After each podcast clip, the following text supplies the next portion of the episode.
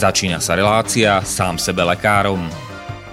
V rámci tejto relácie môžu zaznieť rozličné údaje o rozpoznávaní a liečbe rôznych chorôb a zdravotných ťažkostí. Všetky takéto údaje sú určené výlučne pre vašu informáciu a nesmú byť chápané ako lekárske odporúčania. Ak máte akúkoľvek akútnu či chronickú chorobu alebo iné zdravotné ťažkosti, s ktorými si sami neviete dať rady, obráte sa prosím na kvalifikovaného a skúseného odborníka, ktorý bude môcť individuálne určiť, v čom tieto choroby a ťažkosti spočívajú a ako by ich bolo možné odstrániť či vyliečiť. Nič také však nemusí účinkovať na diaľku, teda bez toho, aby vás kompetentný odborník videl a osobne vypočul a vyšetril. Preto je dôležité osobné odborné poradenstvo, ktoré vám môže ušiť liečbu na mieru podľa vašich potrieb, životného štýlu, životného rozpoloženia a ďalších individuálnych daností. Nie je však v silách ani moderátora, ani hostí tejto relácie predvídať všetky okolnosti, ktoré by mohli konkrétne vo vašom prípade nastať a vyčerpávajúcim spôsobom ich v rámci relácie popísať. Zároveň moderátor a hostia tejto relácie nemajú nejakú kontrolu nad tým, či budú ich slová presne zapamätané, správne pochopené a bezchybne uplatnené. Zároveň vôbec netušia, kto všetko túto reláciu bude počúvať a teda nemajú nejakú možnosť individuálne podľa potreby zasiahnuť a diagnostiku či liečbu vhodne upraviť. Zároveň sa lekárska veda prudko vyvíja a každý týždeň sú zverejňované nové a nové vedecké štúdie, z ktorých niektoré prinášajú úplne zásadné nové poznatky, rozširujúce ľudské poznanie alebo vyvracajúce doteraz prevládajúce domienky. Zároveň je človek tvorom omylným a aj napriek všetkej poctivej, úprimnej a svedomitej snahe o plnosť, pravdivosť a bezchybnosť poskytovaných informácií sa môže pomýliť. Preto to všetko nie je mysliteľné, aby moderátor či hostia relácie sám sebe lekárom na slobodnom vysielači niesli akúkoľvek hmotnú či nehmotnú zodpovednosť za prípadné škody, ktoré si poslucháči môžu privodiť neúplným zapamätaním, nesprávnym výkladom či nevhodným uplatnením vo svojom živote tých údajov, čo v tejto relácii odznejú. Z toho však vôbec nevyplýva, že by sme si za svojimi slovami nestáli, ale len to, že keď nemáme právo osobným zásahom ovplyvniť diagnostiku či liečbu daného jednotlivca, logicky nesmie byť od nás požadovaná osobná zodpovednosť za to, čo nemôžeme nejako ovplyvniť. Počúvate Slobodný vysielač. Milé poslucháčky, vážení poslucháči, vitajte v relácii Sám sebe lekárom číslo 178, ktorá bude o fyzioterapii. Pokiaľ počúvate túto reláciu v premiére, tak máme dnes nedelu 28.7., to znamená júla, klasňa alebo července roku pána 2019 a všetko dobré k meninám prajeme všetkým Krištofom, Inocentom, Svetomírom, Svetošom, Inocenciám, Nausikám a Svetomíram dnes večer a zajtra všetkým Martám, Olafom, Serafínom, Serafám a Serafínam. To teda na Slovensko a do Česka vše dobré k svátku. Dnes večer všem Viktorom a zítra všem Martám. Hostom našej dnešnej relácie je magistra Radoslava Šeferová a je to jedna z malá relácií, ktorá nie je naživo, to znamená je predtočená a preto sa nebudete môcť do nej dovolať ani písanie na štúdiový e-mail studiozavinačslobodnyvysielac.sk vám neprinesie odpovede na vaše otázky, pretože tieto e-maily sa ku mne pravdepodobne nedostanú. Rovnako tak nepíšte svoje otázky cez zelené tlačidlo s ikonkou obálky a názvom Otázka do štúdia, ktoré nájdete na stránke Slobodného vysielača, pretože tieto otázky sa ku mne pravdepodobne taktiež nedostanú. Vaše prípadné otázky však môžete písať na sám sebe lekárom zavinač gmail.com a keď sa ich nazbiera dosť na to, aby to vydalo aspoň na pol hodinu otázok a odpovedí, tak skočím opäť za Radkov a urobíme ďalší rozhovor, tentokrát už e, s vašimi otázkami. Keďže rozhovor s Radkou Šeferov som nahrával na v celku lacný a jednoduchý e, diktafón, ktorý má veľmi ďaleko od našej pokročilej štúdiovej techniky. Je to tam trochu počuť a aj keď som sa v rámci svojich možností a schopností snažil urobiť maximum pre zlepšenie kvality zvuku a vyladenie hlasitosti môjho iratného hlasu. Nevždy sa tak podarilo, takže je to na tej nahrávke trochu počuť a preto sa vopred ospravedlňujem za zníženú kvalitu zvuku. Tiež by som rád podotkol, že rozhovor bol nahrávaný v polovici februára, teda ľutenia alebo února 2019 a preto zmienka o snehu pred pár dňami je na meste a nie je to nejaký zlý vtip. A teraz už nasleduje spomínaná nahrávka. Dobre, takže si vlastne prvýkrát na Slobodnom vysielači pre poslucháčov si zatiaľ asi väčšinou neznáma. Okrem pár Žilinčanov možno. A, tak ťa poprosím, keď sa trochu predstavila, a čo si študovala, čo, čo robíš a. Dobre, takže volám sa Radka Šeferová, som fyzioterapeutka, čiže mám teda vyštudovanú fyzioterapiu na Lekárskej fakulte v Bratislave a v Martine. Fyzioterapia vlastne je všeobecná rehabilitácia. Ja osobne sa vlastne už od vysokej školy skôr ťahám tým smerom uroginekologie, to znamená, že ma Mám starostlivosti hlavne páry, ktoré dlhodobo nemôžu otehotnieť, ale jedná sa hlavne o ten funkčný problém, čiže funkčný problém organizmu, nie ginekologický problém, to už spadá vlastne do oblasti ginekologa. Um, ako náhle teda sa nám podarí, čo už sa veľakrát podarilo a teší ma to, uh, že tento pár vlastne nakoniec otehotnie, donosia bábetko, tak sa starám uh, samozrejme o tehotné ženy, alebo teda celkovo ten tehotný pár, keďže toho muža nevyníma nevnímajme, to by bola škoda. A mužov sa staráš. Ja mužov sa starám, pretože veľakrát tí muži to prežívajú ešte viacej a intenzívnejšie ako tie ženy. To znamená, že uh, zrazu preberajú všetky tie starosti a bolesti svojej milovanej partnerky a majú bolesti hlavy a bolesti chrbtice a bolesti klbov, pretože sú v takom napätí a v takom úžasnom očakávaní, že všetko sa zosype, všetko ich boli a tým pádom vlastne chodia do ambulancie k nám obidvaja, čo je úžasné, pretože na jednej strane samozrejme odstraníme problémy, ktoré ich trápia v rámci teda bolesti, chrbtice, hlavy a tak ďalej, ale hlavne je to celková podpora nielen v rámci otehotnenia, ale už vlastne aj starostlivosti o tú tehotnú partnerku, manželku, kedy ten muž je vlastne na blízku a keď obidvaja prídu do ambulancie a starám sa o tú tehotnú žienku a rovno teda aj o toho partnera, tak je to úžasná symbióza medzi nimi, takže toto mám ešte radšej. No a samozrejme, ako náhle vlastne už sa dieťatko krásne donosí a žena porodí, tak potom už nabiehame na poporodnú starostlivosť, kedy sa vlastne staráme o tú ženu, lebo tak poporodná starostlivosť hlavne zahrňa oslabené panvové dno, alebo môže byť aj preťažené, to už samozrejme že nevynímajúc. Nastupuje potom bolestivá menštruácia, diastáza, čo je vlastne rozjedené brušné svalstvo, keďže tá ženka bola tehotná, tá maternica rástla taktiež napríklad môže byť aj únik moču a tak ďalej. No a samozrejme už potom aj starostlivosť o dieťatko. Keby niekto nevedel, čo to je vlastne tá fyzioterapia? Fyzioterapia vlastne zahrania v prvom rade, je to tak diagnostika celkovo pohybového aparátu, kedy uh, ku nám príde, dajme tomu dospelý teda človek, ale teda aj dieťatko, kde si uh, vlastne týchto ľudí vyzlečím úplne do spodného prádla, pokiaľ je to malé bábetko, tak úplne do naha a samozrejme pozriem si celý ten pohybový aparát, ako funguje, ako sa zapájajú jednotlivé svaly, či sú oslabené alebo preťažené, teda či nejde o nejakú asymetriu tela, alebo napríklad, keď už sa jedná konkrétne o nejaké deformity diagnózy, tak vlastne už riešime aj to, ako som spomenula, napríklad tá poporodná diastáza. Čiže diastázu ale nemôžu mať, teda nemusia mať iba ženy po porode, ale napríklad aj malé detičky sa rodia vlastne s rozvedenými priamými brušnými svalmi. Toto riešime. Častokrát chodia k nám rodičia, ktorých detičky um, majú napríklad plochonožie alebo zošikmenú pánvu, skoliotické držanie tela, hlavne tínedžery, čo častokrát môže prejsť až do, skoli, do skoliotického držania až do samotnej skoliózy, alebo riešime už samotné skoliózy a tak ďalej. Mm-hmm, takže sa zaoberáš hlavne svalmi teda. Svalmi, klbmi, celým telom, napríklad po úrazové stavy alebo zlomeniny, po zlomeninách. Um, áno, celým telom. Všeobecne celým telom, samozrejme. Tak um, začneme od, od Adama, alebo skôr od Evy možno. Takže mnohé nastávajúce mamičky by mohlo zaujímať, že čo môžu a nemôžu robiť, keď sú tehotné, respektíve mm-hmm. v ktorej fáze tehotenstva čo.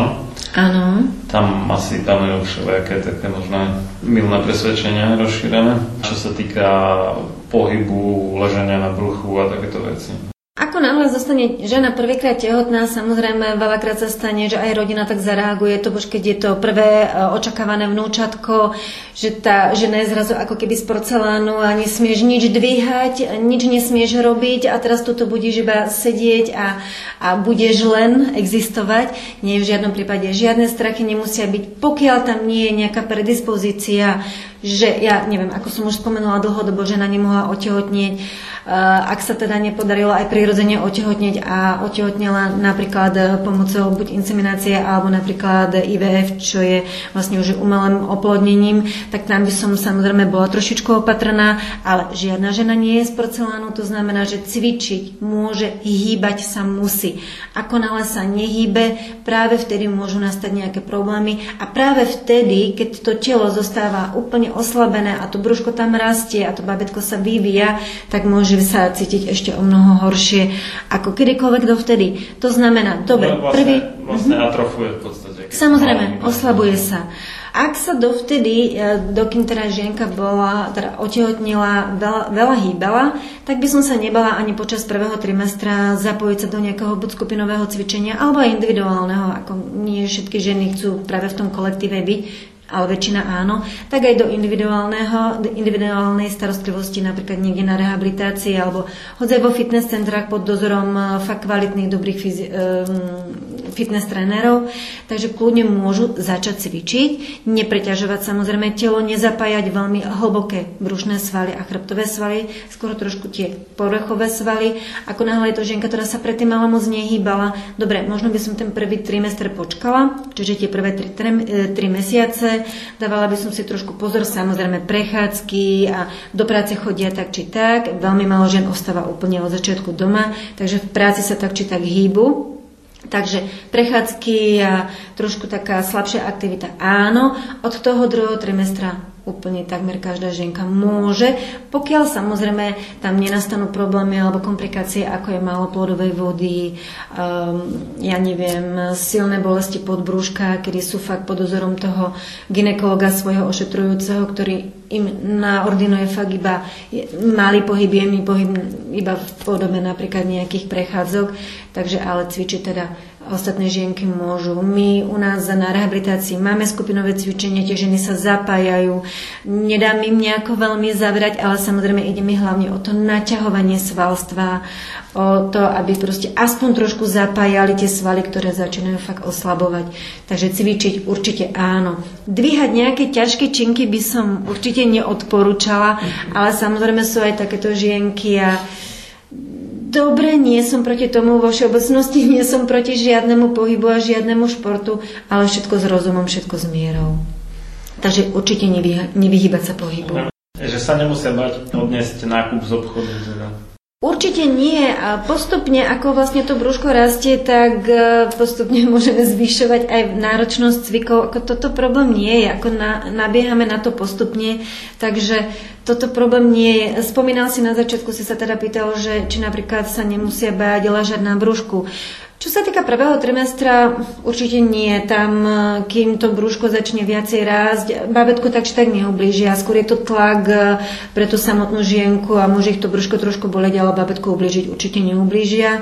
Takže určite prvý trimester, prvé tri mesiace úplne v pohode na brúšku. E, nech sa nevyhýbajú napríklad aj tehotenské masáži. Odporúčam jasne dávať si trošičku pozor na oblasť driekové, drieko, drieku, čiže krížov, ale úplne v pohode aj na masáži a v takomto prvom trimestri úplne v pohode tie žienky dám aj na brúško a môžu vlastne tú masáž absolvovať aj v polohe na bruchu. Pokiaľ sa už neskôr necítia, kľudne napríklad v polohu polohe na boku alebo v sede, ale napríklad aj masáž je úplne úžasná. Keď už sa nám nechce cvičiť, tak aspoň trošičku to telo dať do poriadku, aspoň tou masážou. Toto veľmi odporúčam. Takže kľudne aj toto. Som zaregistroval také, že celá knižka o tom bolo, o nejakom posilňovaní panového dna. Mm-hmm. Možno keby si o tom, že, o čo tam vlastne beží a mm-hmm. čo je to dôležité. Tak. Určite je to veľmi dôležité a nielen pre tehotné ženy, ale celkovo pre ženy uh, jemné posilňovanie panového dna alebo teda hlbokého svalstva panového dna. Uh, myslím, že úplne všetky ženy, alebo teda takmer všetky ženy poznajú kegelové cviky. Osobne si myslím, ty žena nie si, áno. A Myslím, že Kegelové cviky, myšlienka na začiatku bola úplne úžasná, cviky sú úžasné, ale nie sú úplne dobre pochopené tou laickou verejnosťou a veľakrát to ani nevysvetlí samotný ginekolog alebo teda aj ošetrujúci lekár, akýkoľvek iný, ako tieto cviky cvičiť, pretože väčšinou tie ženy cvičia Kegelové cviky tak, že vťahujú zviera, čiže, čiže pošva a koničník vťahujú dovnútra tým pádom si môžu práve, že tieto, tieto zvierače, alebo teda tú najnižšiu e, vrstvu panového dna skôr preťažiť, ako, ako posilniť. Myslím, že zvierače máme všetky my ženy úplne v poriadku, pokiaľ nemáme diagnostikovanú napríklad sklerózu multiplex neviem ktorého štádia až, kedy vlastne tam tie zvierače sú už samovolne oslabené, alebo iné diagnózy, pri ktorých vlastne sú fakt riadne oslabené a nevieme ich ani vôľu ovládať. Takže určite nie vťahovanie zvieračov a milne a niekedy aj samotné ginekologovia, keďže mi to tie tehotné veľakrát hovoria, a som prekvapená, že ešte stále hovoria, uh, že im odporúčajú počas tehotenstva vťahovať tieto zvierače a aby to robili tak, že idú na záchod a počas močenia, vlastne prerušované močenie, aby takto si vlastne trénovali tie e, zvierače. Nerobila by som to jednak kvôli tomu, že e, močový mechúr ako, ako svalovina je potom vyslovene laicky povedané zblbnutý. To znamená, že nevie sa úplne vyprázdniť, nevie sa úplne uvoľniť a tým pádom tam určitá rezerva vlastne toho moču ostáva napriek tomu, že ja mám pocit, že som sa úplne e, do sitosti vymočila a tým pádom vlastne tam dochádza aj k rôznym kvasinkám, rôznym infekciám a výtokom a týmto veľakrát tie ženy počas tehotenstva trpia, ako veľakrát si tie, takmer každá žena týmto prejde počas tehotenstva, takže zväčšovať tento problém ešte aj tým, že teda budem robiť toto na tom záchode v žiadnom prípade. Ako toto neodporúčam, priam až zakazujem. To znamená os, oslabené panvové dno, alebo teda pripravovať to panové dno, aby sa pekne zapájalo nielen teda počas toho tehotenstva, ale potom hlavne po tom pôrode. Sú na to špeciálne cviky, sú hlavne o predýchaní, správnom predýchaní aj toto robíme u nás jednak na individuálnych cvičeniach a jednak aj na tých skupinových cvičeniach. Čiže určite posilňovaním, predýchavaním, áno, ale nie vťahovaním samotných zvieračov. No dobre, a celé teda ako uľahčiť pôrod, alebo čo tam ide predovšetkým? Pri uľahčení pôrod, ako uľahčiť si pôrod? Ja nemyslím to, to posilňovanie nového dna, že, že čo je hlavným cieľom vlastne toho. Prečo ide hlavne o to posilňovanie panového dna? Je tam hlavne tá myšlienka je hlavne tá, no, tá popôrodná, pretože uh, celkovo, keď e, žena prejde vlastne vaginálnym pôrodom, teda absolvuje vaginálny pôrod, tak e, celkovo vlastne, kým to dieťatko cestie porodnej cesty a vlastne až smerom von vyjde, tak je tam veľká námaha, veľakrát vznikajú aj malé mikrotraumy, um, potrhané cievky, čo je všetko v poriadku, ale stáva sa to a to panové dno ostane oslabené. Tým, že som ho počas tehotenstva, alebo teda ešte aj pred otehotnením trošičku posilňovala, tak naše svaly majú pamäť. To znamená, že veľmi rýchlo na to tá svalovina zase nabehne, pokiaľ ja po pôrode začnem cieľne opäť cvičiť. Cvičiť panové dno môžu už ženy krátko po pôrode, pokiaľ sa cítia fajn, pokiaľ mm, nie sú veľmi ubolené, pokiaľ nechcú hlavne spať, spať, tak vtedy kľudne môžu aj v polohe, na chrbte, na posteli, v nemocnici začať už jemne posunovať to panové dno, hlboké svaly brúška. Pokiaľ prešli um, cisárským rezom, čiže porodili cisárským rezom, tak tam samozrejme v prvom rade poporodná starostlivosť o jazvu, čiže musíme dať hlavne tú jazvu do poriadku, aby bola uh, pekne zahojená, aby nás netlačila, nepichala, neštípala, nevytvárala akokoľvek bolesť a samozrejme aj spolu s tou jazvou sa už môže postupne zapájať aj to pánové dno. Takže skôr teda tá poporodná starostlivosť, aby to pánové dno bolo opäť v poriadku. Ono sa hovorí, že ako náhle proste žena bola tehotná a porodila, už v úvodzovkách je jedno, či teda vaginálne alebo cisárským rezom, tak to pánové dno už nikdy nebude fungovať na 100%. Čo ale neznamená, že nám nemá po zbytok života robiť problém.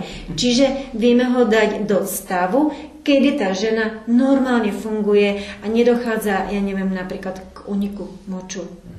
Veľa lekárov, ginekologov hovorí, že do pol roka, keď je ľahký únik moču po porode, je to ešte v poriadku. Hm, nemyslím si to.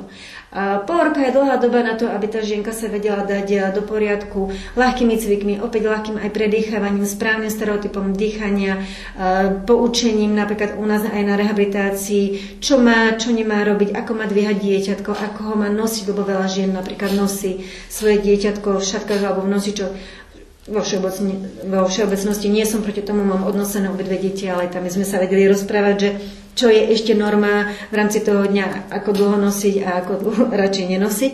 Takže a aj tam je tá záťaž a babetko rastie, rastie, aj priberá na váhe, takže je tam zase útlak aj na to pánové dno a napríklad aj keď sa rieši tá poporodná diastaza, tak tlak, vnútrobrušný tlak, ktorý vydúva tie vnútorné orgány smerom dopredu do brušnej steny a tá diastaza sa môže ešte viacej otvárať, zhoršovať, čiže aj na toto veľký pozor, takže všeobecne poučiť tú žienku po pôrode, čo by mala robiť, čo by nemala robiť, ako má zapájať to panovedno, ako si má odľahčiť v rámci driekovej oblasti. Aby ju napríklad aj nebola hlava, lebo ako náhle nemáme v poriadku hlboké svalstvo panvového dna, tak sa nám to cykli, krížovo sa nám to e, posúva smerom hore, drieková oblasť, medzilopatkové svaly, dolná krčná chrbtica sa väčšinou blokne, bude nám to vystreluje do rúk ako také mravenčenie v prstoch, alebo pocit zleženej ruky, alebo ja neviem, tlak na horné končatiny, tlak na dolné končatiny a potom už aj rovno migrény, bolesti hlavy a veľmi veľa žien po porode má migrény. Takže ako náhle posledný na to hlboké svalstvo panového dna, hlboké svaly brucha, chrbta, začnú sa odstraňovať aj tieto problémy, ako je migréna. Takže to, toto môže byť taký dôvod, ako prečo ženy majú častejšie migrény než muži? Áno, veľmi veľa žien po porode má migrény a treba to riešiť. Treba to riešiť. Naozaj um, ruku na srdce môžem dať, že každá druhá žena, ktorá po porode začne riešiť nejakú rehabilitáciu, tak dojdeme k tomu, že má časté migrény, bolesti hlavy. Uh-huh.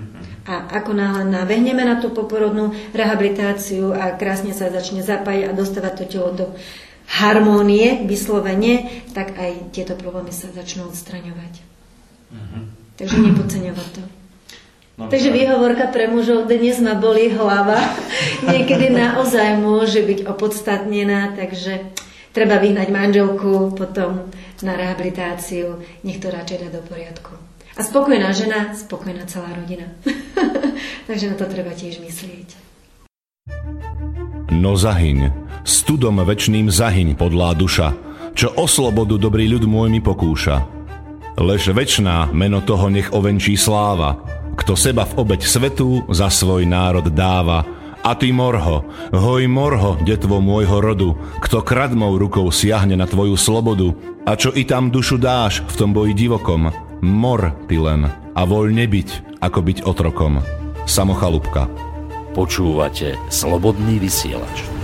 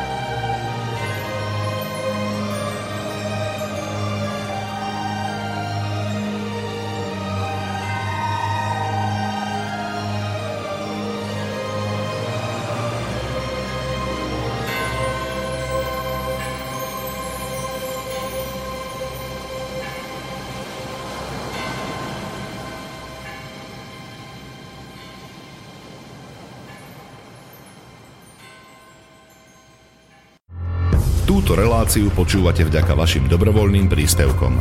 Ďakujeme za vašu podporu. Počúvate slobodný vysielač.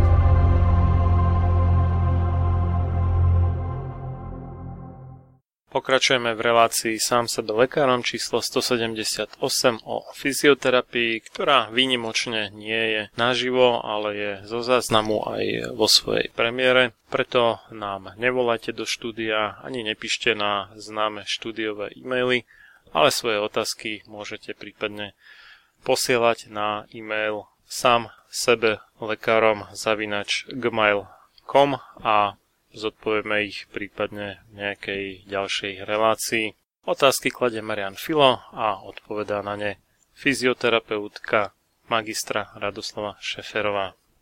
Dobre, spomínala si potom tú diastázu. Čo, čo to teda vlastne je?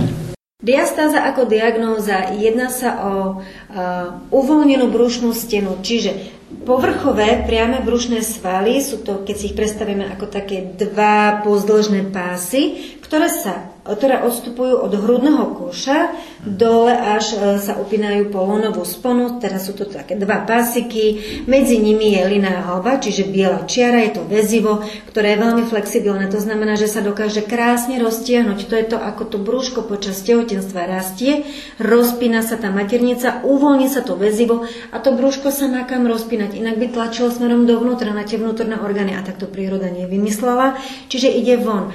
Každá tehotná má diastázu, čiže sa jej rozjedú tie priame dva brušné svaly.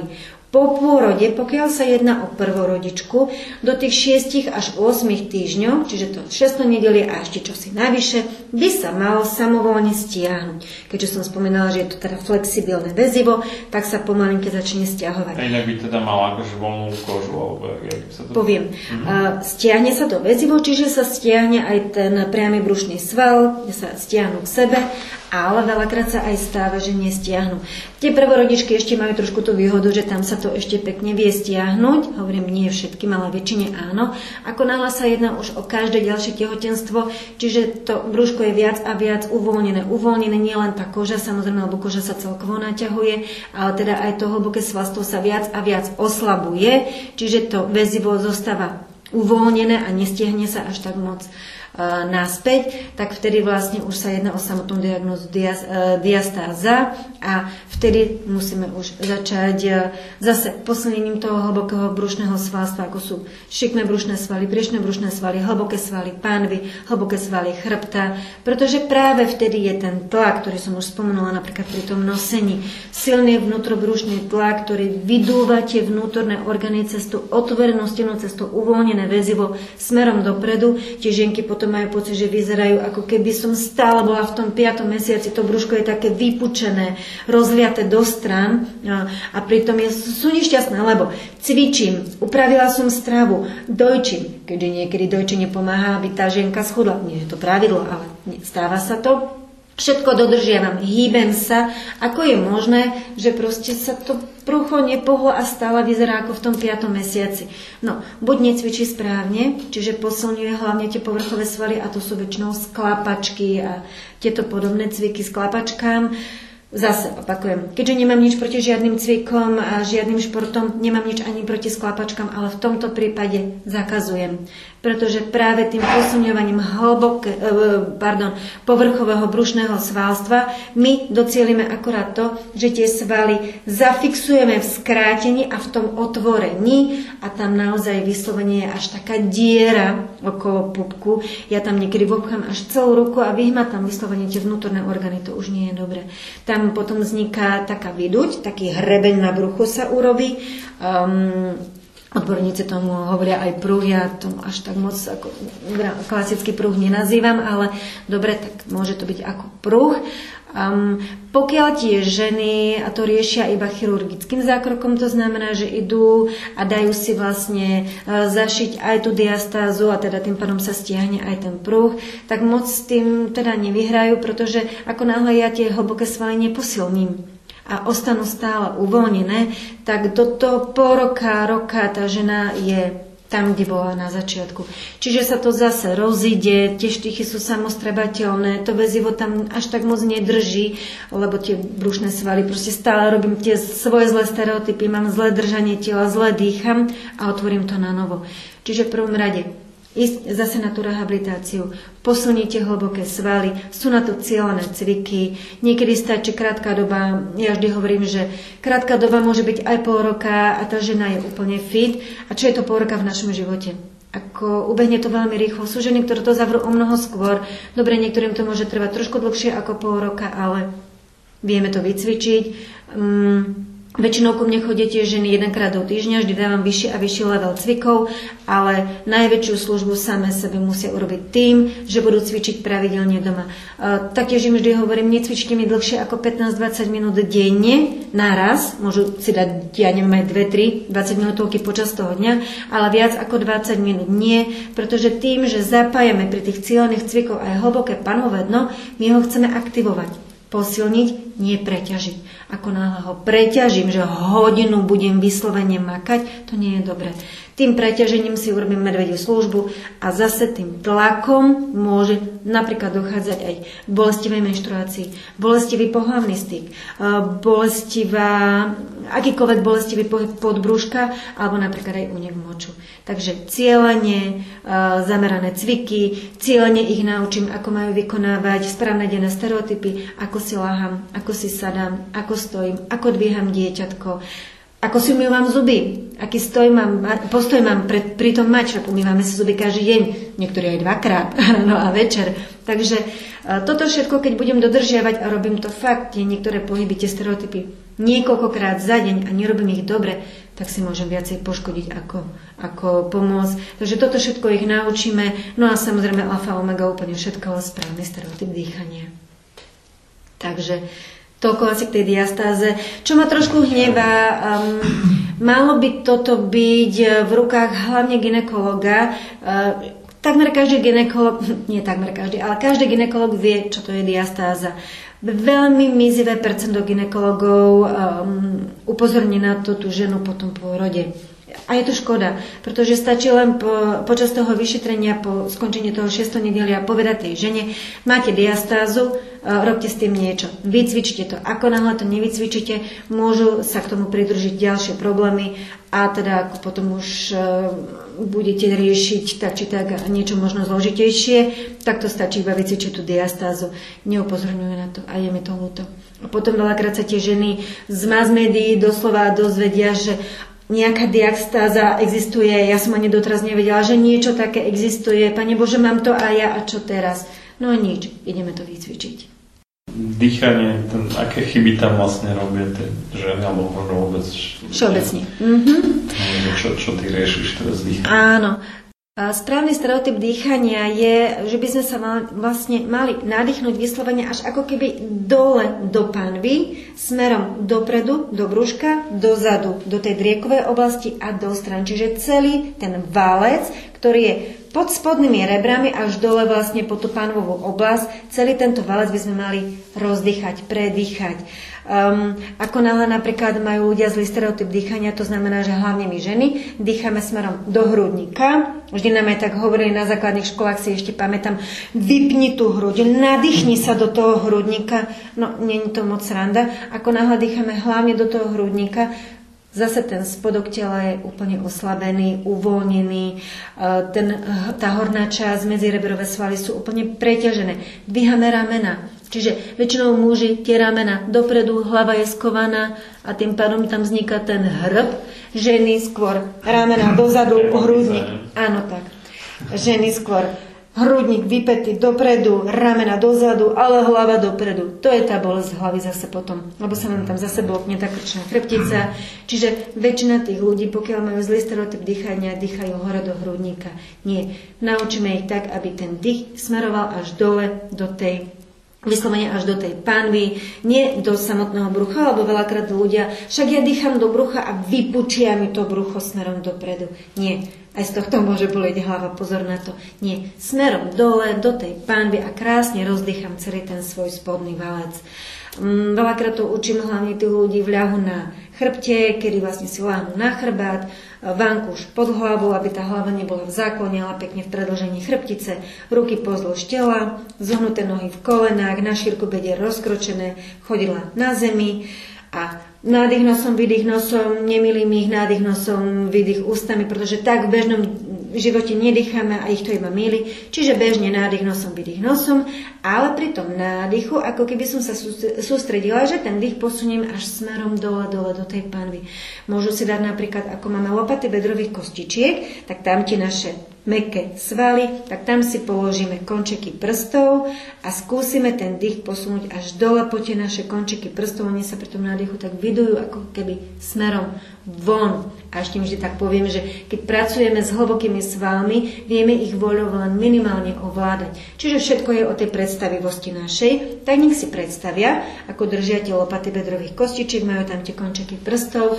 Nech si predstavia, že s nádychom ako keby tie lopaty bedrových kostičiek rozťahovali do stran a s výdychom zase vrátili späť, ale v skutočnosti tie prsty ani nepohnú, sú uvoľnené iba na tom mekom svastety, ako sú tie lopaty bedrových kostičiek. Len tá predstavivosť nás núti potom, ako keby ešte viacej sa nadýchnuť dole, dole do tej panvy a do stran. Čiže sa krásne predýchame. Nechcem, aby takto dýchali tí ľudia, keď odo mňa odchádzajú z rehabilitácie, keď idú po ulici a sústredili sa, že dýcham teraz dole do panvy, lebo sa za chvíľku zhrbia a bude jej zase boleť hlava. Nie. Doma, vedome, láhnem na chrbát, predýcham sa na chvíľočku v kľude.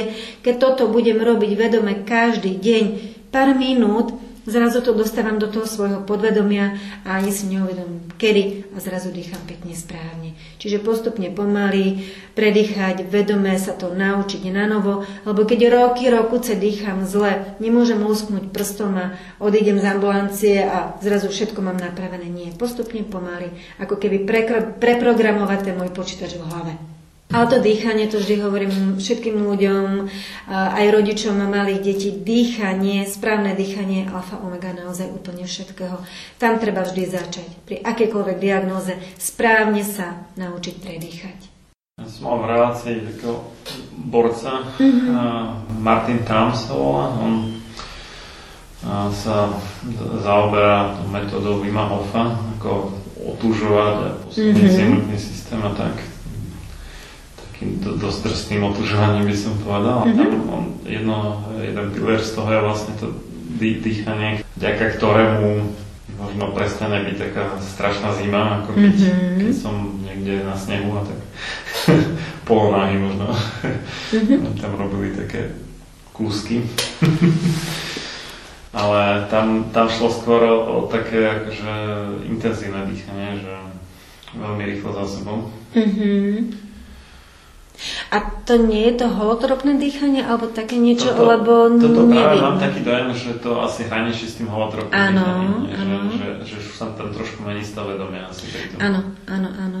Rozumiem. Uh-huh, uh-huh. A to vlastne akože v konečnom dôsledku to teda pomáha, aby to telo sa vnútorne teda zahrialo a, áno, alebo áno, ako? Áno, áno, Aha, áno, aby teda nebola ten, ten pocit toho chladu taký intenzívny. Pocit, hej, uh-huh, uh-huh. No. Um, súhlasím, sú rôzne typy dýchania, ako sa naučiť správne dýchať, ako si pomôcť pri čomkoľvek, napríklad aj pri tomto, aby som teda necítila toľko až ten chlad, to za chvíľočku poviem, čo sa týka otužovania malých detí, ale aj dospelých ľudí. Mm-hmm. Tak e, napríklad viem, že mm, veľakrát ku mne prídu aj e, ženy, ktoré predtým cvičili jogu. A yoga má ten dých rozdelený ako keby na tri časti. Do hrudníka, dole pod spodné rebra a dole ako keby teda do toho brucha alebo teda do tej panvy čo v podstate je v tom konečnom dôsledku to isté, čo učím ja, len je to tam krásne rozdelené na tak, ako keby tri etapy a tam sa vedia tí jogíni krásne rozdýchať do každej tej časti toho, toho nášho tela, čo je tiež úplne úžasné. Ako, treba sa to učiť tehotné, keď mám teda tehotné ženky na skupinovom cvičení vždy to naše cvičenie končí práve dýchaním, kde si uh, sadneme do tureckého sedu, vždy poviem, že sedíme na tých sedacích kostičkách, lebo vtedy máme krásne pánu v neutrálnom postavení, úplne uvoľníme chrbát, ruky sa dajú dole na brúško, ako máme pupok a teraz hlboký nádych, ktorý hovorím, im hovorím hlboký nádych, výdych a hlboký nádych dole poďte moje ruky a rozdýchame vlastne brúško. A výdych zase jemne vtiahnem to brúško. Potom ideme ruky pod spodné rebra a zase hlboký nádych a krásne rozdýchame do stran tú spodnú časť hrudníka. A zase ruky do, dole pod kľúčne kosti, čiže na ten hrudník. A zase všetok ten dých ide dopredu do hrudníka. Nie hore ramena dvíhať, ale dopredu do hrudníka. A tú žienku tehotnú krásne rozdýcham zase do tých všetkých troch častí a odchádzajú rozcvičené, uvoľnené, ponaťahované a ešte aj krásne rozdychané. Takže s tým dýchom sa dá krásne hrať a fakt je to veľmi dôležité. Od prvého nadýchnutia až do posledného vydýchnutia, ako celý život proste je o tom správnom dýchaní. Ako náhle nedýchame správne, tak sa tam veľmi veľa vecí nabaluje potom. A teraz by som rada veľmi k tomu, keď si tak načrtol trošičko to otožovanie, tak ja z iného súdku trošku Som veľmi za otužovanie. Veľmi, veľmi ako rehabilitačná a súhlasím s ľuďmi, ktorí sa postupne začínajú otužovať, ktorí otužujú malé deti, aj staré ľudia. Nikdy nie je neskoro. V akomkoľvek veku nášho života proste začať s otužovaním. Uh, nielen kvôli tomu, že sa cítim fyzicky dobre, nielen kvôli tomu, že uh, sa zlepší imunitný systém a nebývam tak často chora, ale uh, cievný systém. Tam je veľmi veľa benefitov a ľudia naozaj sa cítia úplne úžasne, zdravo a fit. Čo sa týka malých detí, alebo teda mladších detí, ja mám 6-ročnú dceru, skoro 9-ročného syna a pred pár dňami som len tak ma tak napadlo, že sme sa dlho neotužovali, tak už boli v pyžamku večer, tak som ich naoblíkala, vrchná časť, ešte aj šal, čiapka, rukavice, e, hrubá bunda, vyhrnuli sme iba pyžamka z hore, a šup bosými nohami do snehu, bývame v dome, čiže, čiže máme výhodu záhrady, tak som ich vyhnala po plot a naspäť. Išla som s nimi, však samozrejme príklad musí byť samozrejme ten rodič, nie. Obdivovala som, že, že proste sa tam úplne vyžívali v tom snehu, to bolo fakt pár dní už dozadu, lebo už sneh moc nemáme teraz, ale e, teda ako mali môj obdiv, pretože ja už som trpela, čo som nemohla dať najavo, že fú. A oni teda, problém bol ich dostať naspäť do domu. Potom samozrejme doma riadne vyšuchať uterákom až do červená horúca nohy, dať hrubé ponožky a pod deku na chvíľočku. A toto sme robili potom niekoľko dní za sebou a je to úžasné. Cievný systém, lymfatický systém, krvný obeh, um, celkovo uh, imunitný systém, Úžasné, úžasné, odporúčam to. Odporúčam uh, už malinké detičky. Keď sa môj matuško narodil, ako sme prišli z nemocnice, tak my sme ho kopali v tom kúpacom kybliku. Tam sme vždy dali vlastne teplá voda, okopali sme ho, dali sme potom do umývadla studenú nie ľadovú, samozrejme studenú vodu. Ako sme ho z toho e, teplého kyblíka vytiahli, tak sme ho celého ponorili do tej studenej vody, do umývadla. Iba ponoriť aj hlava, všetko. Vynorili, vyšuchali, obliekli. On bol spokojný. Samozrejme, že nie je dieťa ako dieťa. Keď sa naša Hanka narodila a skúsili sme to našej Hanke, tak sme to dvakrát skúsili. Už sme to viac si nedovolili, lebo to bol nie, že, že stres, krik toho dieťaťa, to bol pohľad v tých očiach, že prosím, toto už nikdy, ale ako rastie, ako sa vyvíja, tak aj ona teda tú studenú vodu a studený sneh a v lete potok studený, určite, určite otužovať. Mm, keď už e, sa chceme začať otužovať, e, lebo som to teraz niekde počula alebo čítala, tak pozor na to. Mm, ak som sa doteraz nikdy neotužovala a mám z toho trošku strach a mám strach aj zo studenej vody, kým sa osmelím, dovtedy nebolezem do studenej vody, tak e, začať treba v lete postupným otužovaním tým, že osprchujem sa alebo okúpem sa a idem trikrát za sebou studená tepla striedavá sprcha kružovým pohybom smerom z dola na hor od nôh až po hlavu, lebo tak ide aj krv tečie, aj voda tečie, čiže smerom hore k srdcu a idem príjemná tepla, príjemná studená trikrát za sebou a takto postupne zo dňa na deň studenšia, studenšia, studenšia samozrejme striedaním z toho teplo, až nakoniec nemám problém si dať ľadovú sprchu celého tela a je mi fajn. Čiže začať v lete a postupne až do toho zimného snehu. ale určite otočovanie je úplne úžasné. A aj tehotné. Prečo nie? Tehotná to, to nie je diagnóza. To je len zmenený stav, to je v poriadku. Takže aj tehotné ženy, kľudne.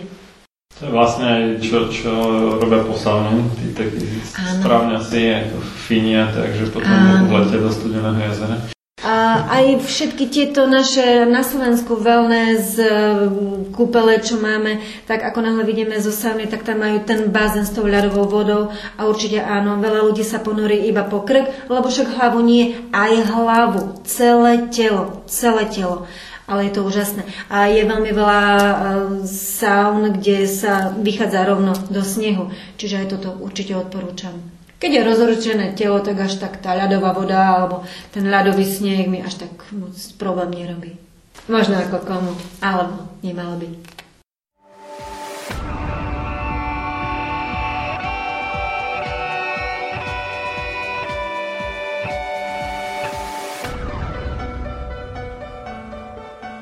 Čím národ nižšie stojí, čím hlbšie v živote telesnom je ponorený, tým menej vážnosti má sám k sebe a tým ľahšie si dá so sebou zahrávať a svoje si odnímať, ako i jednotlivý človek v bahne telesného života zaviaznutý. Je bez vážnosti k sebe samému a ľahko sa za úžitok telesný nielen s telom, ale aj s dušou zapredá. Ľudovít Štúr Máte naladený slobodný vysielač Banská Bystrica.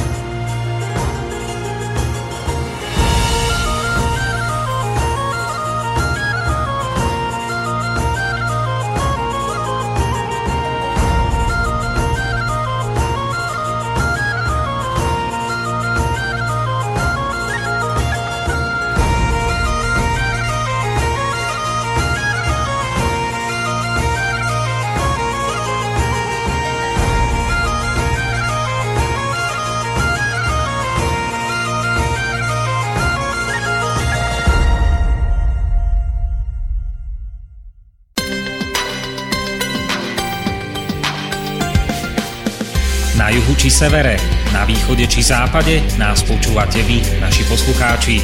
Slobodný vysielač, váš rodinný spoločník.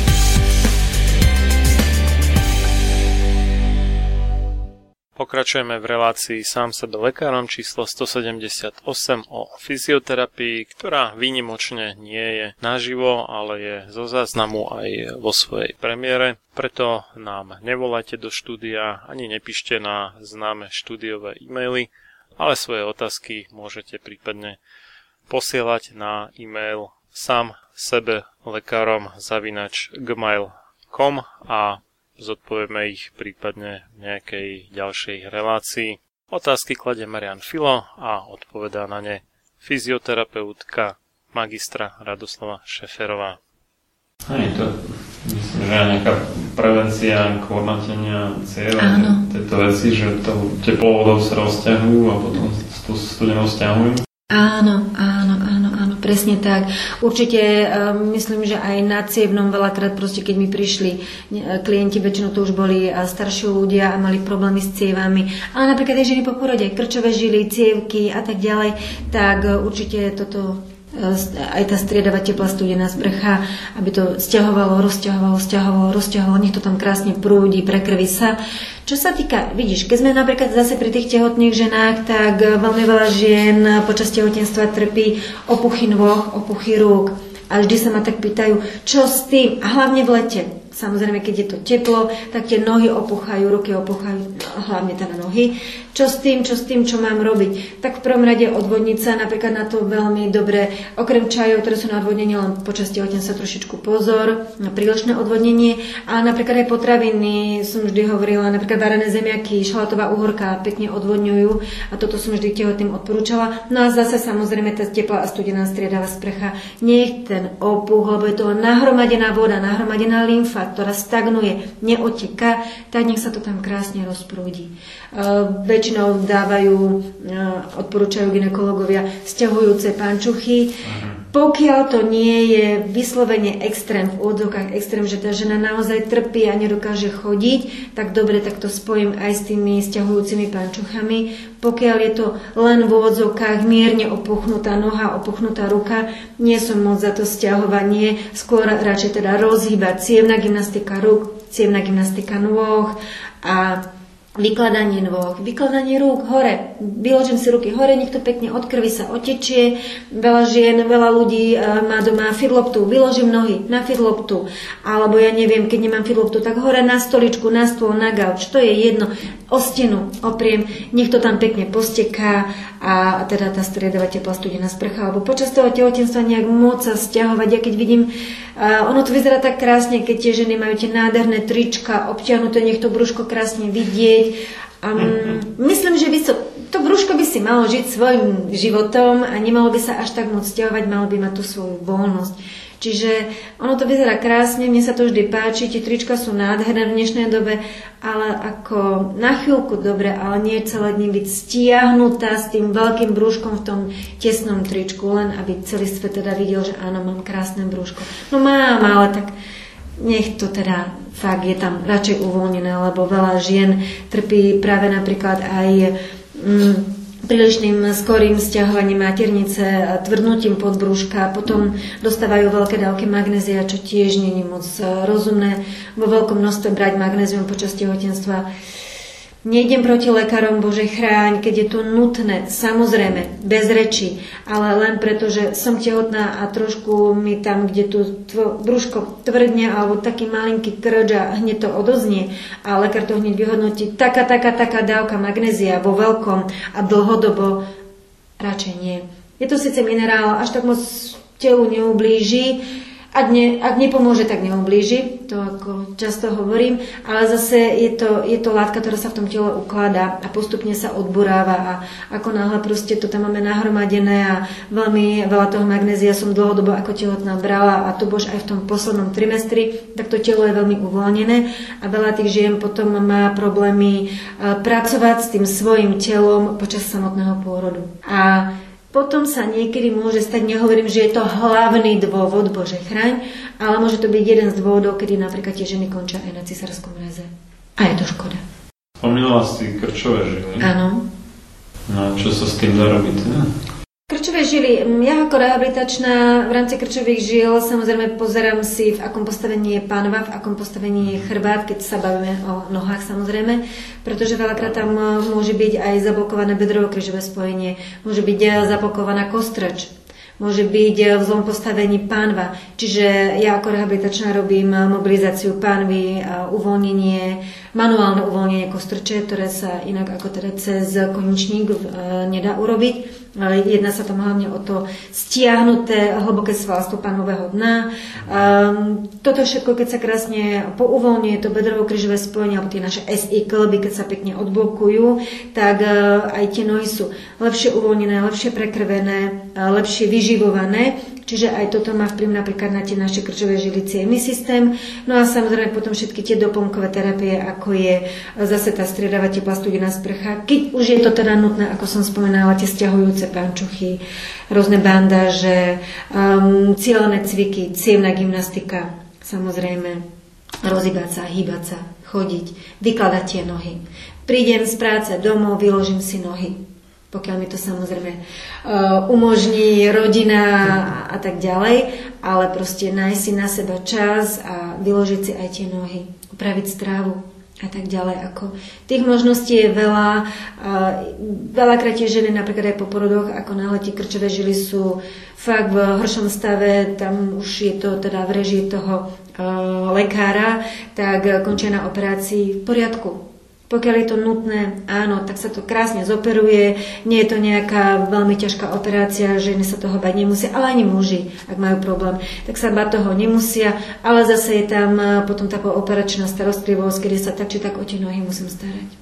Alebo celkovo o celé telo. Nikdy neoddelujem, len noha. Ja si myslím, že vždy je lepšie ušetriť si tú operáciu, keď sa dá.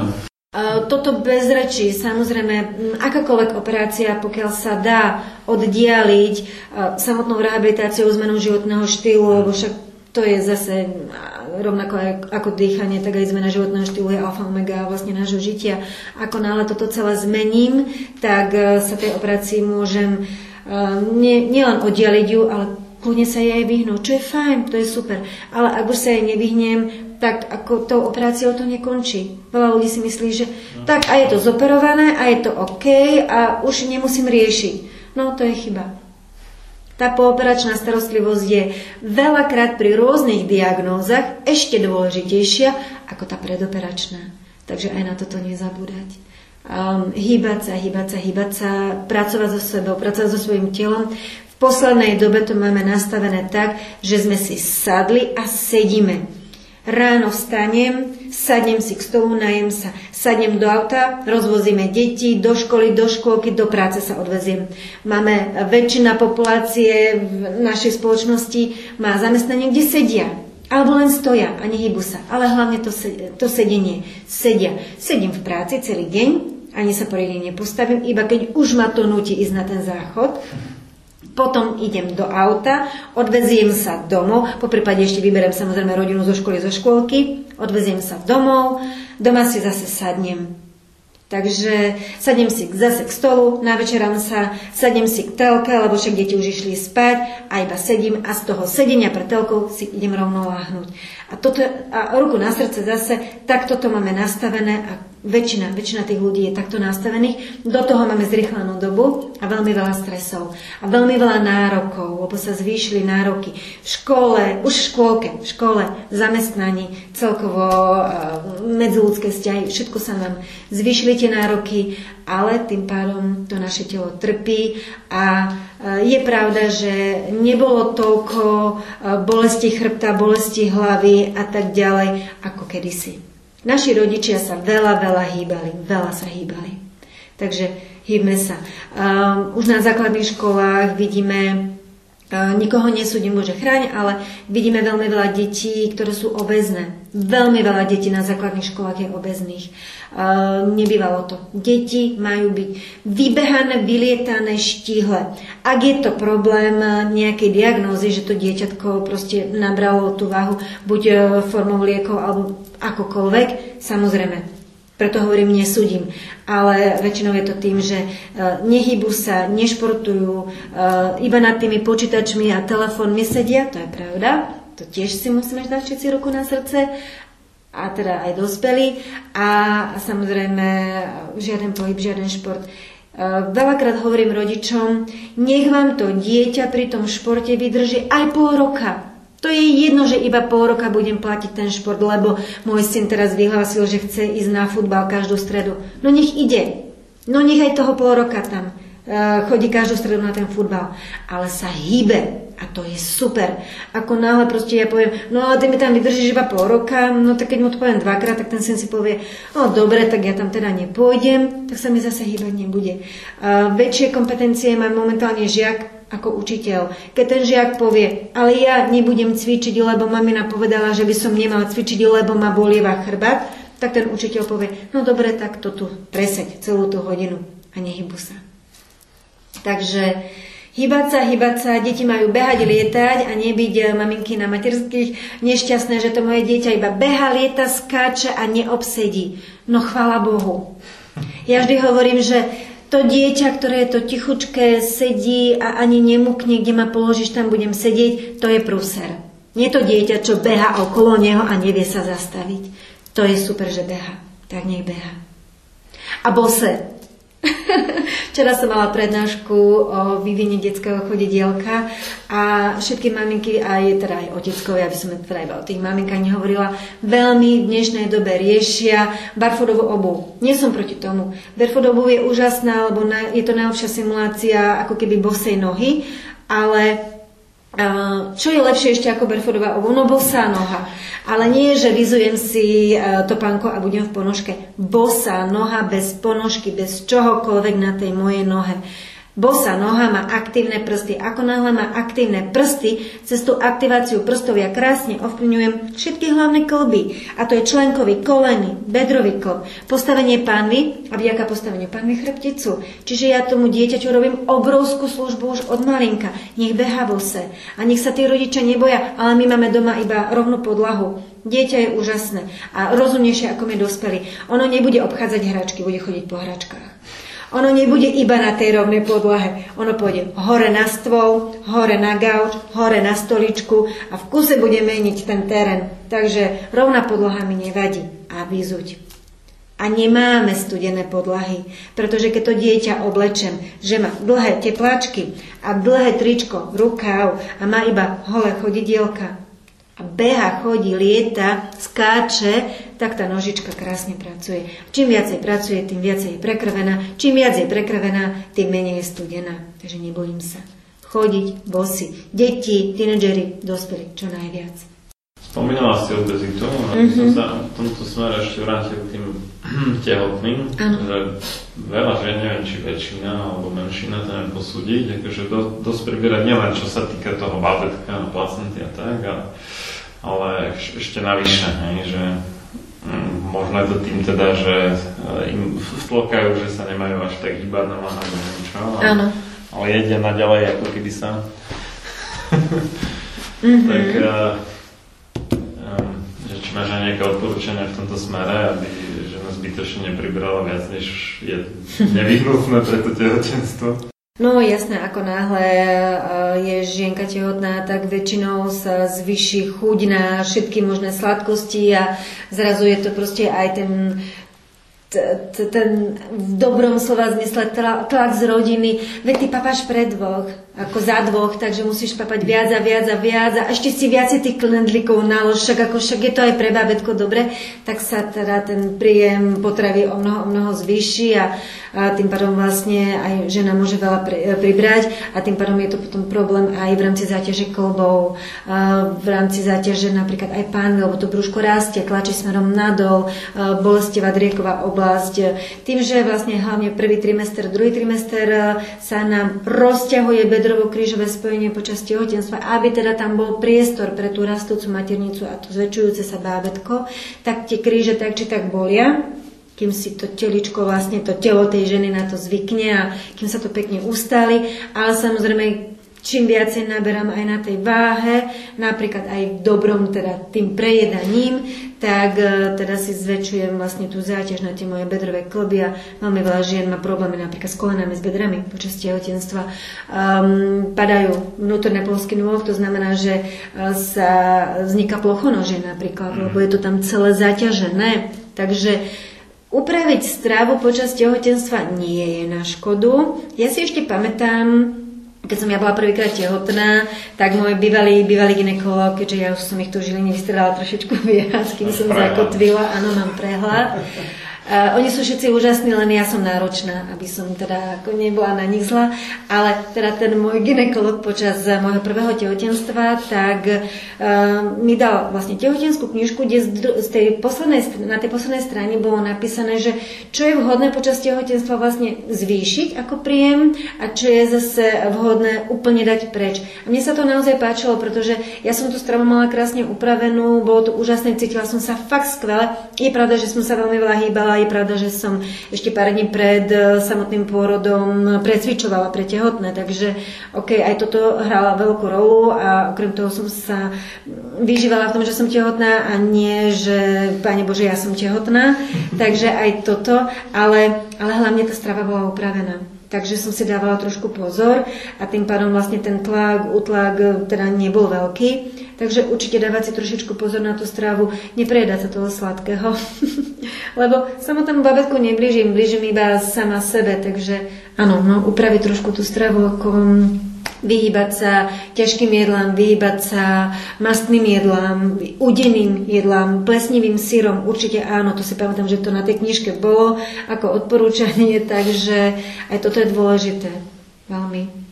Je teda niečo, čo rozhodne neodporúčaš e, robiť, akože aby neprišla k škode buď tá žena alebo babetko? Toto je veľmi ťažké zhodnotiť, pretože to je to, čo som hovorila, že veľmi veľa žien um, bolo veľmi dobre fyzicky zdatných už pred samotným otehotnením, čiže uh, im ten pohyb, alebo teda tá, to, tá fyzická drina doslova im uh, počas toho tehotenstva chýba a oni sú z toho skôr nešťastné. Čiže veľmi veľa žien napríklad aj chodí do posilňovne počas tehotenstva. Viem, že v jednom centre tu u nás v Žiline, čo majú cvičenie pre tehotné, tak oni idú vyslovene silovo, tie ženky tam robia plenkové cviky, čo trošku som v šoku a ja by som ich nerobila, ale ani nezakazovala. Pokiaľ to tá žena zvláda, pokiaľ je toto všetko v poriadku a ona je tak dobre nastavená a nerobí jej to bolesti, tak nech to robí. Um, veľmi veľa žien napríklad chodí aj na bicykli, čo veľa lekárov povie, že Pani Bože, nesmiete chodiť na bicykli, však vy ste tehotná. Okrem toho, že môžete uh, niekde spadnúť, uh, tak uh, celkovo tento pohyb na tom, na tom bicykli nie je vhodný. Prečo by nebol? Môže. Môže, pokiaľ to zvláda, pokiaľ sa cíti OK, fajn. Možno by som neskakala na trampolíne, samozrejme, toto určite nie, ale ako kedy si tie ženy, tak som tehotná a neriešili to. Mali kopec ďalších detí doma a boli znovu iba tehotné a tam tá drina bola veľká. Takže um, skôr, skôr by som uh, si dávala pozor a sledovala samú seba, keď uh, teda tá žena je tehotná, čo všetko si môžem dovoliť ja sama. Nie to, čo mi odporúči niekto, že toto nerob, toto rob. Vyskúšam si to samozrejme roz, s rozumom, pokiaľ to zvládam a robí mi to fajn, OK. Pokiaľ samozrejme mám diagnostikované niečo od svojho ginekologa, ja neviem, príliš, skoro otváranie sa, krčka maternica, alebo ja neviem, veľké bolesti brúška, silné trpnutie alebo ja neviem, krče pod brúšku, tak jasné, že nebudem tú fyzickú veľkú námohu vykonávať.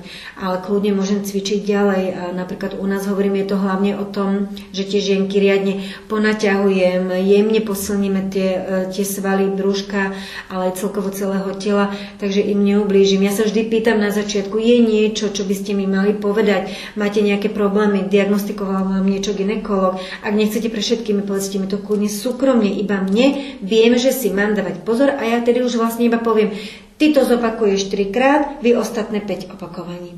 Alebo ty teraz sa daj do tejto polohy a rob ten cvik takto a vy ostatné si lahnete na chrbát. Takže nejaké také všeobecné odporúčanie, rob čo zvládaš, ale rob to s rozumom.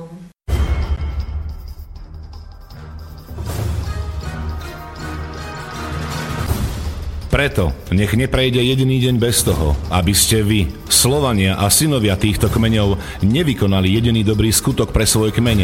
Obraňujte jeho právo, vzdelávajte ho a nestaňte sa nikdy služobníkmi jeho cudzích vládcov.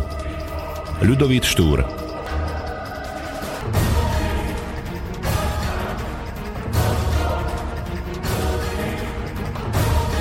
Počúvate Slobodný vysielač.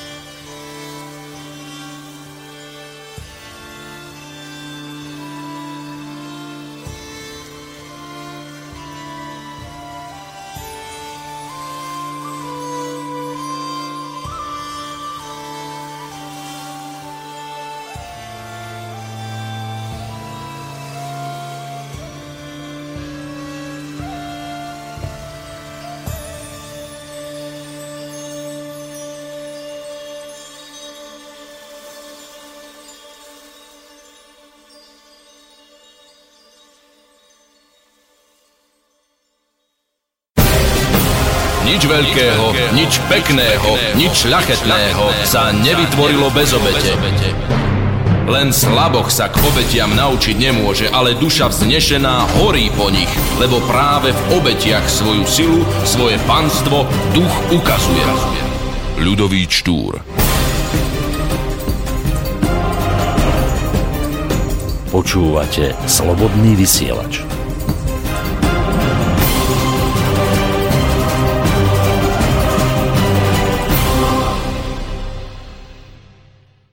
Pokračujeme v relácii sám sebe lekárom číslo 178 o fyzioterapii, ktorá výnimočne nie je naživo, ale je zo záznamu aj vo svojej premiére. Preto nám nevolajte do štúdia ani nepíšte na známe štúdiové e-maily, ale svoje otázky môžete prípadne posielať na e-mail sám sebe lekárom zavinač gmail.com a zodpovieme ich prípadne v nejakej ďalšej relácii. Otázky kladie Marian Filo a odpovedá na ne fyzioterapeutka magistra Radoslava Šeferová.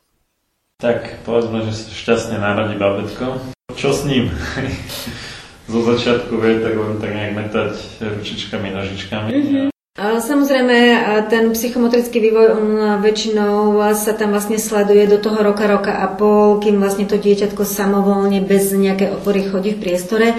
Takže nebudem tu teraz hovoriť jednotlivé mesiace, mm. čo, kedy to dieťatko zvláda. Samozrejme, pokiaľ už v pôrodnici nebolo niečo nájdené, diagnostikované a, a nerieši sa to, tak ja ako matka, ako laik, nerehabilitačná, vlastne sledujem iba to, čo mi odporúči samotný pediatr pediatr, ktorý vlastne starostlivosti to dieťatko má. A viem, že pozerám maminky, áno, už dvíha hlavičku, drží hlavičku, otača hlavičku. Na čo by som si ale dávala vyslovene pozor, pretože keď sme aj spomínali tú diastazu, hlavne teda v rámci žien po pôrode, tak veľmi veľa detičiek sa rodí s tým, že diastazu majú. Tiež majú rozdené toto priame brušné svalstvo, veľmi veľa detí tým, ako sa počas toho psychomotorického vývoja vlastne prechádzajú jednotlivými tými fázami, čiže zapájajú aj tie hlboké svaly napríklad pri otáčaní a tak ďalej, pri štvornoškovaní, plázení a tak ďalej, tak e, vedia tú diastazu krásne zavrieť, lebo vlastne posilnia tie hlboké svaly. Ale veľakrát sa stane, že nie a tým pádom ku nám napríklad príde na rehabilitáciu dvoj, troj, štvor, 5 ročné dieťa, kde si iba mamina všimla, že má padnuté vnútorné klemby. Čiže ono má asi ploché nohy, chceme to dať skontrolovať. No, zase si to dieťatko vyzlečem buď úplne do náha, alebo teda iba do spodného prádla. Vyšetrím si aj tie brušné svaly. Ako náhle zistíme, že to dieťatko tú diastázu má, je tam to tá brušná stena vlastne uvoľnená, tá predná brušná stena, tak zase musíme posilniť tie hlboké svaly, pretože čo mi to spôsobí? Ako náhle to dieťatko má oslabené brušné, hlboké brušné svaly, má tú diastázu, tak vlastne keď sa postaví, tak je takéto brúško vypučené dopredu, to vždy tak rodina vie povedať, on tak veľa papa, alebo O, ona si iba nedáva pozor, ona iba to brucho tak vypučí. V žiadnom prípade. To brúško je uvoľnené, oslabené a vypučené smerom dopredu. Lenže keď si to dieťatko pozriete z boku, tak je vlastne panva posunutá smerom dopredu. Tým pádom drieková oblasť chrbtice je úplne preťažená. Tam až vidno také dva pásiky, to pozložné pria, e, povrchové paravertebrálne svalstvo okolo chrbtice, že je až ako také tvrdé povrázky. Ja keď to chytím, tak to je úplne preťažené. Úplne preťažené. Dieťa dlhodobo je ako z gumy, takže ono necíti bolesť. Len si tam vytvára um, vlastne zlé stereotypy a to už sa potom ťaha. Čiže Máme oslabené brušné svalstvo, vypučené brúško dopredu, posunutú panvu, preťaženú driekovú oblasť a mení sa tým pádom statika celého tela. Čiže sa mi to dieťatko naváži smerom ako keby dopredu na špičky, na prednú klembu. Ja vždy hovorím, ako náhle som sa jedného dňa naučila chodiť, moje telo urobí všetko preto, aby som už nespadla. Čiže si vytvára náhradné mechanizmy. Na to, aby mi to dieťa nespadlo dopredu, tým prevážením toho brúška, dajme tomu, tak mi stiahne prsty na nohách, skrčí. Väčšinou to robia samozrejme podvedome, lebo tým pádom sa zastavíš, nespadneš dopredu. Lenže keď ja budem v týchto pánkach alebo aj na boso stiahovať tie pršteky, tak sa to niekde musí vykompenzovať. Padnú mi buď vnútorné, alebo vonkajšie e, klemby na nohách. A tam idú kolienka dovnútra, alebo kolienka dovonka a tak ďalej. A sa zase mení vlastne celé postavenie toho telička. Opäť, rehabilitácia, posilníme hlboké svaly, naučíme dieťatko správny stereotyp dýchania, naučíme ho, ako má správne sa pohybovať cez rôzne cieľené um, cviky, ktoré sú pre neho hrou, lebo dieťa vám doma cvičiť nebude. Takže musím ako mamina alebo ako ocino byť uh, premúdrela samozrejme a musím ho motivovať a poď ideme sa zahrať toto alebo skús to po mne zopakovať doma samozrejme. Dieťa to bere ako hru rodič s ním cieľene cvičí. Takže toto si dávame pozor a toto už vidím, vidím ja napríklad aj na 3-4 mesačných dieťatkách, že majú vlastne túto diastázu a tam to vieme tiež cez cieľené cviky e, pekne ovplňovať, aby sa to krásne zapájalo. Alebo je na to veľmi dobrá aj Vojtová metóda, ja ju nerobím, lebo nie som Vojtový terapeut, ale e, nemám nič proti tomu, keď napríklad pediater alebo teda neurolog alebo ortopéd e, odporúči aby vlastne kvôli tejto diastaze tí rodičia podstúpili vlastne cvičenie tou Vojtovou metódou. Stačí možno 2, 3, 4, 5 mesiacov a to dieťatko krásne zapája všetky svaly tak, ako má a pekne sa motoricky posúva ďalej. Uh, Taktiež by som si dávala veľmi veľký pozor na to, aby skôr tí rodičia nerobili nejakú chybu. Ja neviem, pasívne posadzanie. Vieme, že už nebudem pasívne posadzovať dieťa. To znamená, že dieťa, ktoré mi ešte samovolne nesedí, posadím, obložím vakušmi, juchu sedí. Nie, nesedí. Robilo sa to kedysi, robilo sa to začias, keď ja som bola malá, a nerobili to rodičia s tým vedomím, že chceli mi ublížiť, ale lebo lekár povedal, že go podstate na chvíľočku. Ďakujem Bohu som rehabilitačná, takže viem, čo nemám a, a čo mám robiť a nikdy nie je neskoro dať si svoje telo do poriadku. Bola som aj pavúkové dieťa, čiže v tom pavúku som chodila a preto asi moja mamina veľká kontrolka. Toto nesmieš dať svojmu dieťaťu. Díky mami, že si to dala mne, ale nie, ako krásne si to vlastne tí ro- moji rodičia potom v dobrom vykompenzovali na mojich deťoch, že jednoducho sme išli tým spra- tou správnou cestou, takže neposádzať to dieťatko. Ale keďže ja ako rodič moderný v dnešnej dobe viem, že áno, nebudem vedome posádzať svoje dieťa a obkladať vankušom, a tak zase, ale napríklad keď maminky nosia všetké alebo v nosiči, tak to dieťa je ako keby v pasívnom posadení. Tým, že to dieťatko je vlastne v tej šatke alebo v tom nosiči a ničoho sa nedrží ručičkami, ale napríklad 2-3 hodiny mi tam v tomto posadení spinka, tak silný vnútrobrušný tlak vlastne vyvíja tlak na tú otvorenú, ak má napríklad diastazu, otvorenú brušnú stenu okolo pupka a tú diastazu môžem prehlbovať, alebo ak aj nemá diastazu, tak môžem vytvoriť. Preto hovorím, noste, nevadí mi to, ale všetko s mierou.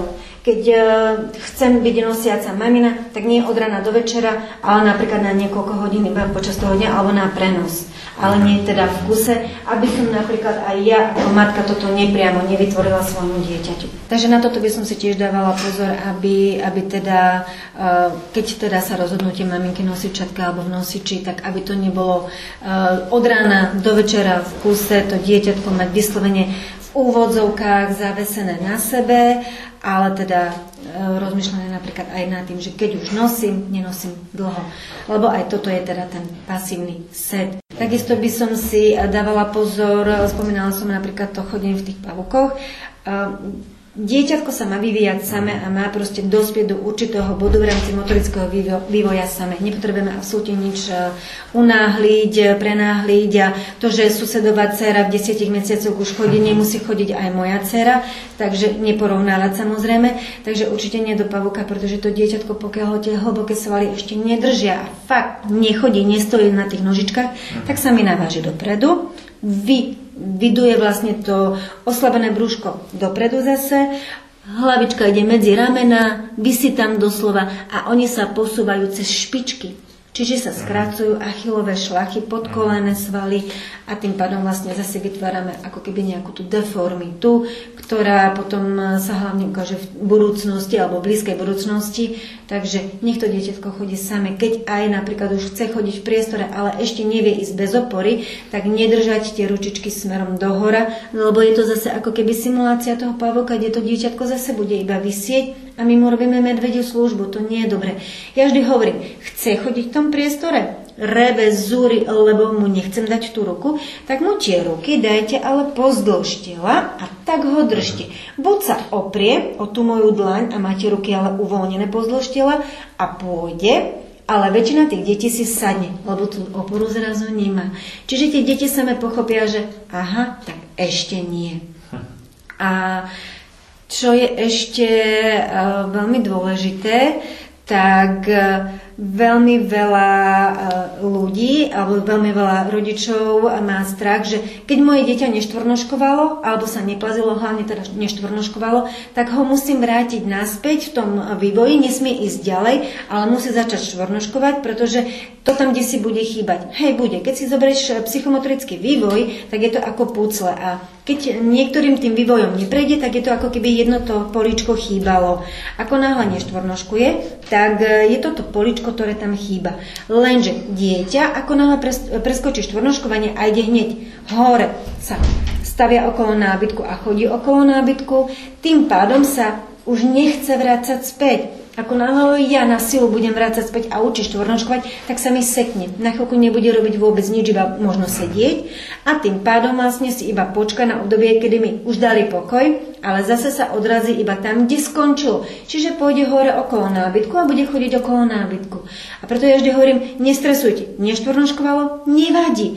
Keď prejde celým motorickým vývojom, to znamená, že sa bez opory pustí do priestoru, tak potom sa budeme hrať, ako chodí pes, ako chodí medveď a budeme chodiť po štyroch, to je ako pes a budeme chodiť e, po špičkách, kolena nad e, zemou a tak budeme chodiť po štyroch. A to je ako medveď. A to dieťa to krásne dobehne a nikdy nie je neskoro. Keď si ako rodič neštvornoškoval ako dieťa, tak štvornoškuj so svojim dieťaťom. A ono sa to tam si konečne, to pucle tam zapadne a máš celý obrázok. Takže všetko sa dá dohnať, kľudne aj na konci a netreba to dieťatko vrácať späť na silu. Veľakrát samotný pediatér alebo teda pediatrička vie vystrašiť tých rodičov, lebo sa ich okolo 8. mesiaca ich dieťatka opýta. Už sedí a rodič povie, nie, nesedí. No ale to by už dávno malo sedieť to dieťa. Ako náhle nesedí, to je problém. Ešte chvíľku počkáme, pre pediatra je to väčšinou týždeň, dva. A ak nebude teraz sedieť, tak vlastne sa to postupí potom na neurológiu, alebo ja neviem, kde väčšinou na, na, na neurológiu posielajú. Toto je ale veľakrát dosť chybné, lebo ten pediatr to má ako rutinu. On nevysvetlí tomu rodičovi, ako to myslel. Nemyslel to tak, že či si to dieťa sadne same. On to myslel tak, keď to dieťa posadíte, rozkročíte mu nožičky, usedí to same bez toho, že by sa zvalilo do boku alebo dozadu alebo dopredu, toto je tá, tá chyba v úvodzovkách od tých pediatrov, ktorí to iba nepovedia. Povedia to A, nepovedia to B. Takže potom je ten rodič veľmi vystrašený a už telefonujú na rehabilitáciu. No viete, lebo nám povedal pediatr, že ešte nám ten a ten náš nesedí, Adam mi musí niečo akože spraviť, aby teda sedel, lebo viete, my už potom pôjdeme na neurológiu a teda už sa to bude riešiť ďalej. Keď oni väčšinou ku mne prídu a teraz ja si to dieťatko posadím, vyzlečem, posadím, vrem, ale však sedí. No ale to ako to ho držíte, ja vrem, nie, nedržím, to dieťa proste sedí. Má pevné hlboké svaly, má krásny vyrovnaný chrbátik, a proste sedí, usedí to, drží hráčku, zdvihne ruky, nie je problém. Takže sedí. Pokiaľ na konci toho 8. mesiaca mi to dieťa takto ešte nesedí, že ja ho položím s tými rozkročenými nožičkami a padami, tak je to o tom oslabenom, hlavne o tom oslabenom brušnom svalstve. Tak tam zase vlastne iba poslunieme, poslunieme cieľané cviky a to dieťatko sa potom krásne vlastne udrží a pekne sedí. Takže veľakrát je to aj ako keby také vystrašenie tých rodičov, ktorí vlastne ani nevedia, že čo vlastne teda má to dieťatko v tom danom mesiaci už zvládať, pretože veľmi veľakrát sa nám dieťatko posadí až úplne na konci ako keby toho motorického vývoja. Ja vždy hovorím, že ukončenie motorického vývoja je, keď sa to dieťatko vlastne bez opory od toho nábytku pustí a urobí niekoľko krokov same v priestore.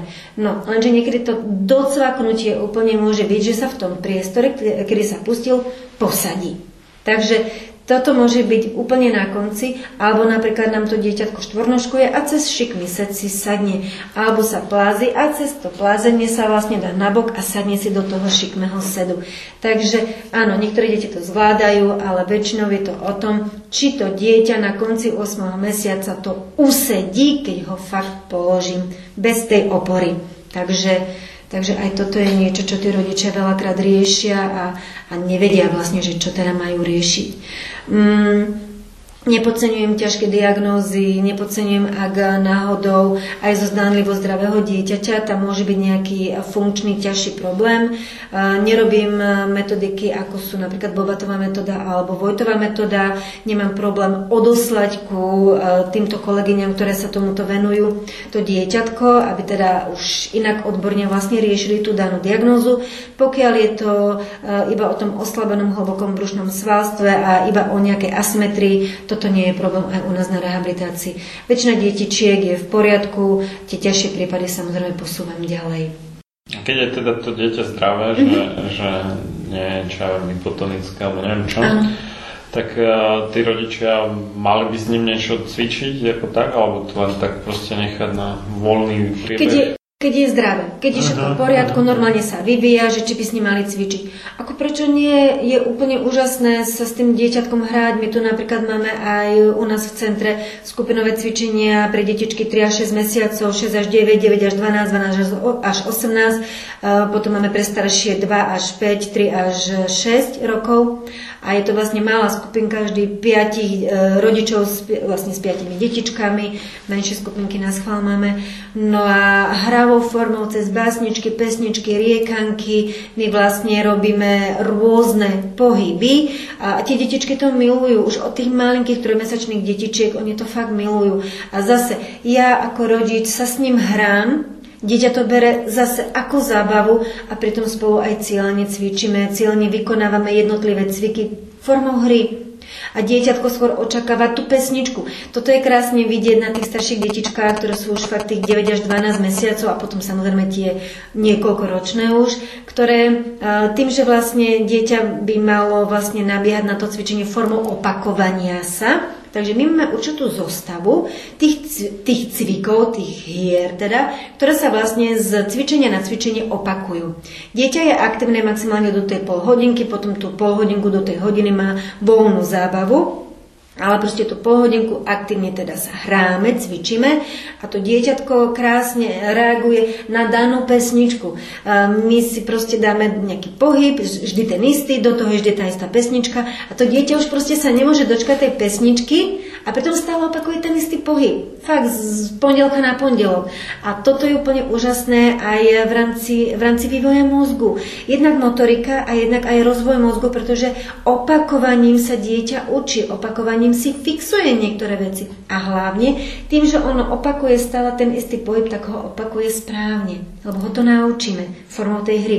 A správne zakotvený stereotyp je úžasný štart do života aj v rámci toho samotného pohybu, akéhokoľvek. Takže áno, odporúčam, nech buď chodia teda do nejakých tých centier, sú aj materské centra, ktoré majú takto skupinové cvičenia pre tie detičky, mladšie aj staršie. Sú rôzne baby plávania, kde vlastne rodičia chodia s detičkami plávať. Je to tiež skupinové. Úžasné, deti milujú vodu, ľudia milujú vodu celkovo, však sme z vody.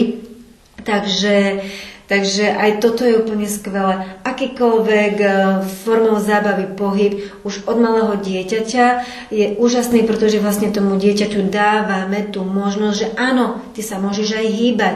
A nie, že potom fakt máme toho škôlkara alebo toho základiáka, ktorý proste na, najhoršie je teraz v dnešnej dobe povedať dieťaťu, že zatres nepôjdeš týždeň von. Však to dieťa na teba pozrie, super, Takže sa nemusím hýbať. Paráda.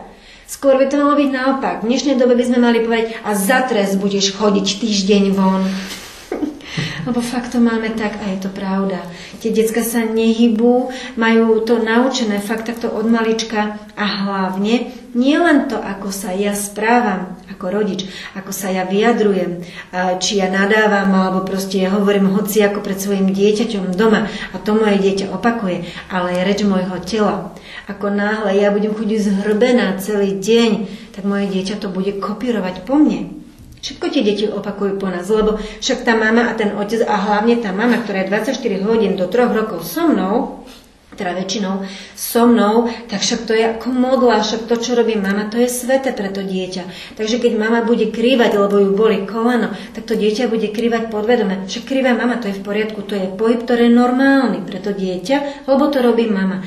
Takže v prvom rade musíme začať od seba a my sme príkladom. Keď ja sa hýbať nebudem, tak nemôžem tomu môjmu ja neviem, dieťaťu na základnej škole nadávať, že sa vôbec nehybeš. Takže začneme od seba, od, e, od nás ako od dospelých a hybme sa s tými detičkami od malinka už. Fakt, hýbať, hýbať, hýbať. Aj doma v rámci hry, v rámci zábavy. Však tá mamina má priestor na to svoje dieťatko, tak nech sa s ním formou tých básničiek, riekaniek, pesničiek hrá.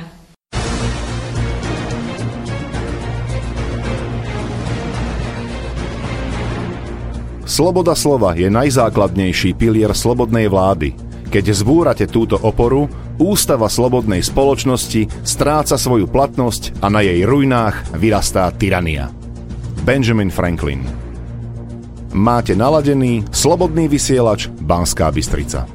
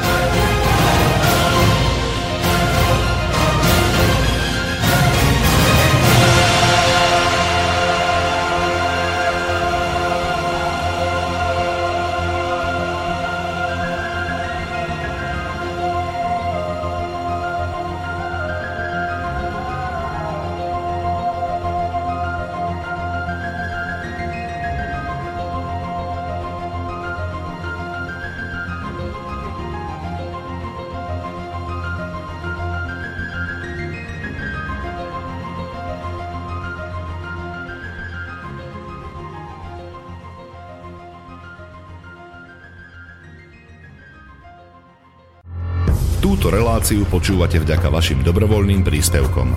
Ďakujeme za vašu podporu. Počúvate slobodný vysielač.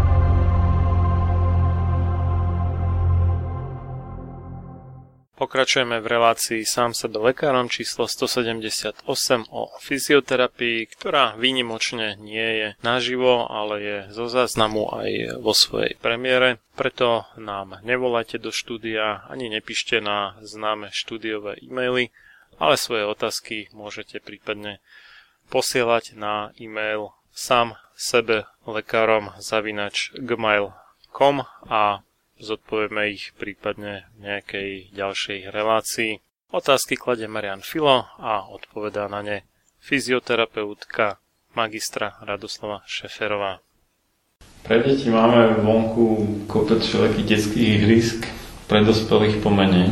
To tak vyzerá ako, že, že hýbať sa je detské, ale už nie dospelánske. Ja si to nemyslím. Lebo, lebo to, čo zvláda moje dieťa, zvládam samozrejme aj ja, alebo mala by som to zvládať, to, čo zvláda moje dieťa. Keď e, vonku je veľa ihrisk, tak veľakrát proste to dieťa príde, že mami, poď mi to ukázať, ja to neviem, alebo mami, poď mi pomôcť. Tak ako nevidím dôvod, prečo by aj ten rodič sa trošičku nemohol aktívne zapojiť, vyliezť na šmiklávku, pokiaľ to tá šmiklávka parametrami dovoluje, ale napríklad aj sadnúť na tú hojdačku a pohojdať sa, lebo väčšinou na tých ihriskách uzavretých sú dve hojdačky, tak dieťa na jedno, mama na druhé, alebo otec na druhé, alebo proste, tak poďme si zabehať. Mám toho tínedžera doma, ktorý proste len sedí doma pred telkou a pred počítačom, poďme si zabehať. Nechce sa ti, tak poď aspoň vyskúšaš so mnou, nebudeš vládať, tak budeš kráčať, budeš, dobehneš ma, alebo počkam ťa tam a tam a ja neviem, potom si pôjdeme sadnúť na kofolu alebo ja neviem, na hoci čo, proste namotivovať ho. Poďme na bicykel. Ja milujem, keď je leto, alebo teda to letnejšie, krajšie počasie, nie zima. Mô, môj syn a môj manžel majú tie svoje bicyklové nedele, keď, alebo aj soboty, ale väčšinou je to nedela, kde proste idú, my bývame Brodne, takže z Brodna proste až na vodné dielo, prejdú vodné dielo a vrátia sa naspäť domov. A to nežiarlim ani ja ako manželka, že ma nezobral môj manžel a ani moja dcera ako, ako dcera a, a sestra svojho brata, že ich nezobrali so sebou, pretože my máme tu bavskú jazdu potom niečo a oni proste idú a je to ten príklad, ktorý ten otec tomu synovi dá. Zobere ho na ten bicykel a dáva mu vlastne tú možnosť, že môžeš bicyklovať. Ale aj ja Takže obidvaja potom sú zničení. Manžel menej, keďže stíha synovi, ale proste vyvinul ten pohyb. Dobre, uh, sú rôzne centra, kde majú tú väčšiu kapacitu, nie napríklad ako u nás v centre, ale väčšia kapacita, kde sú rôzne predprípravy pohybové, kde majú rôzne uh, preliesky, rôzne, e, ja neviem, válce a neviem čo, rôzne pomocky, kde, kde sa zapája aj rodič, aj dieťa. A hlavne, napríklad, e, ja čo mám aj skupinové cvičenia, ktoré vediem ja, a to sú detičky do obedné, ktoré majú tých 2,5 a 4, 4,5 rokov a potom poobedné o štvrtej, ktoré tam sú detičky od 4 do 6 rokov, tiež malá skupinka, tak necvičia len deti ja vizujem, vyzlečiem aj rodičov, aj deti a my robíme rovnaké pohyby s tými deťmi. Čiže cvičia, oni tiež majú do tej polhodinky, lebo oni viacej sa aktívne zapájať nebudú chcieť, fakt si postavia tú dráhu radšej potom, ale pol hodinu makajú aj maminy, aj ocinovia chodia. Takže oni sú niekedy viacej zničení ako tie deti, samozrejme, pretože sa menej hýbu ako tie deti. Takže ale zapájam obidvoch. Takže a hlavne, uh, áno, presne, uh, ja viem, kam si tým mieril, že deti majú rôzne preliesky, môžu sa proste hýbať, majú tú možnosť. Tak rodič proste si môže zájsť do nejakého centra, alebo sú aj skupinové cvičenia pre dospelých sú aj individuálne cvičenia pre dospelých, sú tu fitka rôzne. A m, mm, tak ako by mala umožniť e, žena svojmu mužovi, že áno, tak e, ty budeš chodiť každý útorok do fitka a potom dobre na to jedno pivo s tým kámošom, ok, beriem, zavriem všetky moje štyri oči aj s okuliarmi, ale potom by mal umožniť aj on tej svojej manželke, aha, dobre, tak tá streda je tá tvoja zumba, tak budeš každú stredu chodiť na zumbu a ja tie decka postrážim a umožniť si to a dať si aspoň jeden deň do týždňa. Viac je ideálne, ja viem, ale vždy je ten jeden deň viacej ako vôbec. A preto napríklad my máme, e, každý piatok máme, e, je to skupinka žien o 5. a o 6. pre zdravý chrba, to má kolegynka, fyzioterapeutka, chodí tam až jeden muž, ale chodí je úžasný inak je to skupinka žien a vlastne 50 minút v kuse cvičia cviky na chrbát. A tie ženy si to chvália už len z toho dôvodu, že to je ten môj piatok, to ja skončím v práci, to manžel je dohodnutý, že proste on berie deti zo školy a proste ona ide na ten zdravý chrbát a zacvičí si. A máme napríklad pondelky stredne máme, uh, to má ďalšia kolegynka moja, body forming, kde tie ženy zničí. Ona ich fakt zničí. Oni 50 minút sa ničia do úmoru vedome a veľmi radi. A oni sú tak nabudené tie ženy, no úžas. Takže sú tie možnosti. Máme ich, ale musíme chcieť. Pretože kde je vôľa, tak tam sa to dá. Um, veľmi veľa uh, už malých detí aj na základných školách proste sú zhrbené a iba ťukajú do telefónov, do tabletov a doma do počítačov a sedia pred televízorom, ale hlavne to ťukanie. Máme proste fakt už chytné držanie tela v tom detskom veku, kedy si to bolo, však sedia v tých laviciach zhrbení, ako nevystreme ich ako právitko. Lenže dnes je to ešte podporené tým, že fakt do tých telefónov a do, do, do tých tabletov ťukajú, no je to celé zlé, skracujú sa nám povrchové svaly, dole na chrbtici. Tie deti, ale aj tie dospelí nevedia prejde ani zdvihnúť ruku bez toho, že by neaukali. Takže tam treba proste ten protipohyb. Plávanie je úžasné. Tak budeme chodiť plávať. Alebo, ako som spomínala už veľakrát, akýkoľvek šport pre to dieťa, aj pre toho dospelého, tak aj na pol roka. No a čo? Ale viem, že pol roka ten futbal robil. Alebo čokoľvek iné.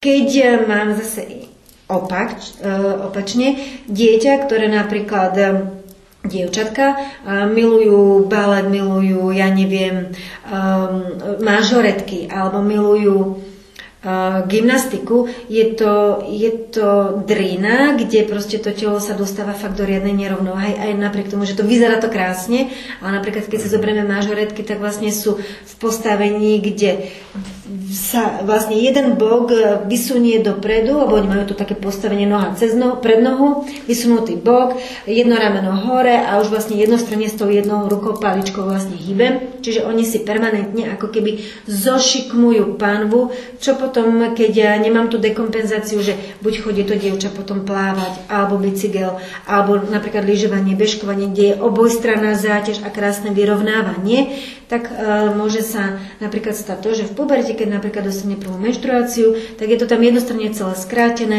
a mávajú obrovské bolesti. Takže áno, aj keď to dieťa má cieľený pohyb nejakého športu, chalan alebo dievča, napríklad aj tenis, opäť jednostranná záťaž, hmm. tak tam musí byť aj tá dekompenzácia toho pohybu a nájsť aj niečo, kde ja to telo zase dostanem do rovnováhy. Takže to je druhý extrém, ale aj na toto treba dávať pozor. Nezakázať, ale urobiť aj ten iný pohyb. Tak mnoho vecí môžu rodičia robiť a deti potom okúkať. Mm-hmm. aj doma, ako buď úplne bez nejakého náčinia, možno s karimatkou. A, Áno. No, alebo sem tam možno nejaká jednoduchá činka, tak. Áno, áno, samozrejme, aké, akékoľvek. Môj muž má tiež doma dve činky, ktoré už niekoľko rokov zapadajú prachom, ale som veľakrát povedala, že ako majú, už by si ich mohlo vytiahnuť. Ja verím tomu, že Matúš, ktorý bude mať 9 rokov a príde sa k tebe veľmi rád prida, lebo on je taký chudulinky, vysoký, ten náš Matúš, taký, že tá činka by ho asi zlomila na polovičku, ale proste bola by to motivácia pre jedného aj pre druhého, takže ak máte doma muži činky, tak ako nezapadať prachom, ale kľudne čokoľvek, karimatka. U nás je permanentne doma karimatka. Máme rôzne loptičky, tie pichliačikové, ješkovia. Tak keď už sa aspoň teda fakt, že nemám chuť hýbať, tak aspoň cez tú chrbticu, teda okolo chrbtice, tie svaly, ktoré mám preťažené po celom dne, aj to dieťa, keďže sedí v tej škole, tak to tam prejdem celé, pouvoľňujem, pozatlačam okolo lopatky. Um, tínedžeri, hlavne dievčatá, tak si láhnem na chrbát, zohnem nohy v kolenách a pod zadok, pod sedacie svaly proste dať si tú loptičku a riadne to tam celé pouvoľňovať. Nech to aj e, vlastne pôsobí do hĺbky na to hlboké svalstvo panového dna. Alebo ju položím na brucho, hodzaj moju škôlkarku ešte a riadne jej ten zadok s tou loptičkou e, vymasírujem. Aj ten chrbatík, e, ploský nôh, rúk, Veď tam sú reflexné zakončenia, proprioreceptory, ktoré krásne vlastne nabudíme a to telo sa zase nabudí, prekrví, prekysličí, svaly sa dostanú do úplne inej rovnováhy. Takže aj toto je úplne úžasné. A je to forma pohybu tiež. Takže chodiť na boso, chodiť po tých ježkoch, alebo si robiť nejaké masážičky po ježkoch. Um, toto odporúčam vlastne aj eh, tým maminkám, ktoré sú na tej materskej dovolenke a majú tie maličké bábetka, kľudne s tými loptičkami fakt prejsť ten chrbatík a jemne zatlač, zatlačiť na tú nožičku, na tú ručičku. Okolo 4. E, mesiaca, na konci 4. mesiaca by už dieťatko malo proste otvoriť, lebo je vo flexnom postavení, to znamená, že ručičky pes, nožičky, prštiky stiahnuté a okolo toho 4. mesiaca by malo otvoriť už tie dláne, otvoriť prštiky na nohách, na rukách, tak ja to môžem pomôcť trošičku s tou loptičkou, ako keby nabudiť cez ten nervový systém, cez tie reflexné body, zakončenia. Takže akokoľvek hrať sa aj s tými detičkami doma. Aj veľkými, aj malými, aj dospelými. Si spomenula vodné dielo, tak tam v Mojši pri tej e, drvenej krčme v Plachetnici, tak tam majú také celkom dobré vonkajšie stroje na cvičenia a majú tam aj vlastne také tie masážne guličkové valčeky, mm-hmm. kde sa človek môže mm-hmm. či už chrbát alebo nohy, alebo tak, sú v rôznych výškach. Tak ano. Výborne, určite, ako využiť to, prečo nie, keď už to tam raz máme, tak nebudeme to iba obchádzať. Ale vodné dielo je úplne úžasné v tom, že na bicykel, behať okolo vodného diela je to celkom riadna štreka. Uh, ja neviem, na korčuliach, úplne úžasné, proste akýkoľvek pohyb proste tam uh, vynaložiť, alebo presne aj to, čo si spomínal, tam sa tak riadne na tých valčekoch, prečo nie, je to super. Um, ja ako dieťa som vyrastala pred každým panelákom, boli tie prieliesky také ja neviem, ako to mám nazvať, také tri stupne, vlastne, na ktoré sme sa vešali. Super, na ktoré sme sa vešali a nohu sme cez to dávali a sme sa tak točili na tom. Takže ten pohyb tam bol úplne úžasný a bol tam aj také tá, tá pologula, kde mhm. sme vlastne lozili potom z jednej strany na druhu. A toto bolo super, pretože my sme sa podvedome, všetky decka vyzúvali na boso a tak sme tam chodili ako medvedia. Krásne sme uchopovali to mnoho, jednotlivé tie stupienky ako rebrík. Taktiež tam bola tá zemegula taká kde sme vlastne vošli dovnútra a cez to sme sa vlastne tam chytali, to sme hrávali ako keby na naháňačku v tej zemeguli, takže zase sme rukami, nohami na boso, aby sme proste boli ohybnejší, rýchlejší a rýchlejšie utekali pred tým, kto nás chytal. Takže toto bolo skvelé.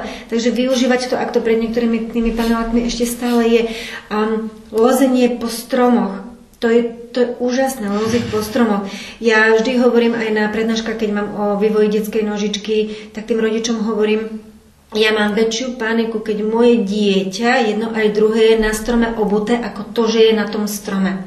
To ja vždy kričím vyzuť, vyzuť a aj ponožky dole, úplne na boso a tak si los po tej našej hruške, oni po našej hruške lozia, to je ich strom chudák, ale ako drží sa stále ešte tak, e, tak oni po ne lozia a si tam robia domček, tam zabíjajú klince, tak vtedy som trošičku tak na váškoch, že sú na boso, ale dali to zatiaľ za tých pár rokov, stále ešte, ale proste lozia tam na boso.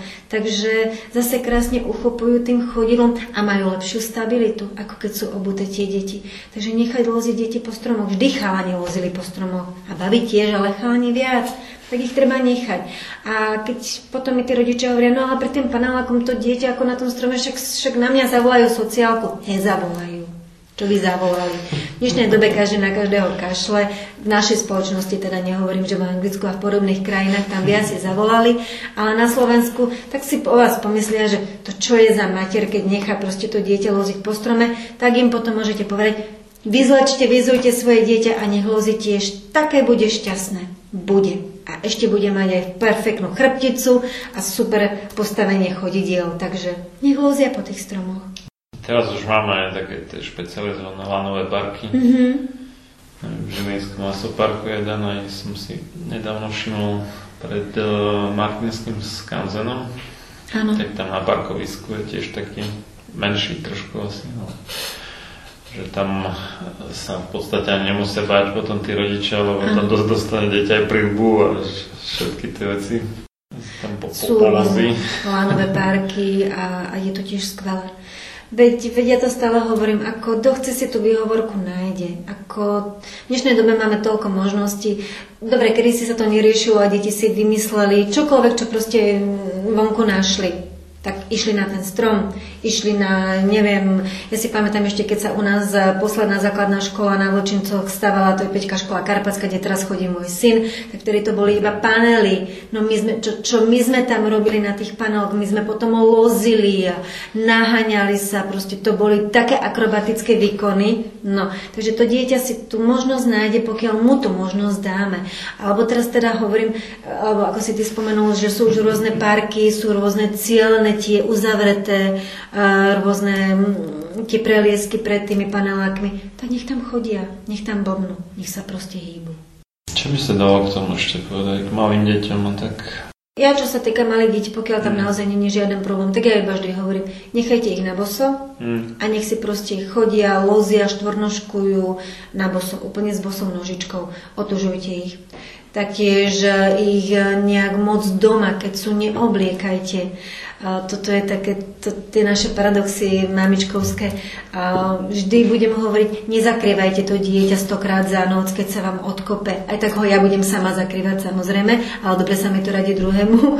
Ale to dieťa vie, čo potrebuje. To dieťa vie, kedy mu je zima a kedy mu je chladno. To dieťa ochorie len preto, že si to ja ako rodič strašne želám. Nesmieš ochorieť no to dieťa ma miluje, však ono mi to splní, no tak, tak strašne nesmiem, až ochoriem. Nie, nebáť sa. Dieťa tiež ako tá tehotná, ani to dieťa nie je z porcelánu. Dať mu tú voľnosť, dať mu ten priestor, uh, neobliekať ho, neobúvať ho, keď má tú možnosť vonku, ak je teplo, Samozrejme dávať pozor na terén, lebo fakt, aby tam nebolo sklo, konzervy, mm. neviem čo. Lebo to už je zase potom ďalší extrém, kde moja dcera sa mi vyzuje úplne na boso, kdekoľvek, aj e, v Brodne v hore, keď ideme na prechádzku a tam je teda veľa tých konzerv a to teda ako vysvetľovať jej, že Hani, ale toto to už moc košer nie je, no mm. tak ako aj just proste prejde určitú čas, lebo akože musí si to vydobiť, tak potom už trpnem trošičku a to ako už moc neodporúčam, že do takýchto extrémov ísť, tak vyhľadávam aspoň tak, že dobre po týchto kameňoch poď. A potom sa akože celá spokojná, dobre, tak sa obuje, ale ak to ten terén dovoluje, tak nech to dieťatko ide na, na boso. A nebojím sa. E, do potoku, na kamene, sparané seno, Rana rosa. Všetko toto krásne pracuje s tým chodidlom toho dieťaťa, ale aj dospelého. Máme rôzne knajpové kúpele. Aj e, neviem, či náhodou v Terchovej e, v rámci wellnessu tieto knajpové kúpele nie sú. Knajp bol vlastne farár, ktorý krásne pracoval s vodou. On s mhm. teplou vodou, studenou vodou, hlavne teraz so studenou vodou. A on už tam krásne do toho zapájal práve to spárené seno, alebo tie kamene, alebo akýkoľvek nerovný povrch. A cez tú studenú vodu a cez tieto všetky možné v úvodzokách prekážky v tej vode to telo dostávalo do tej rovnováhy a mal úžasné výsledky.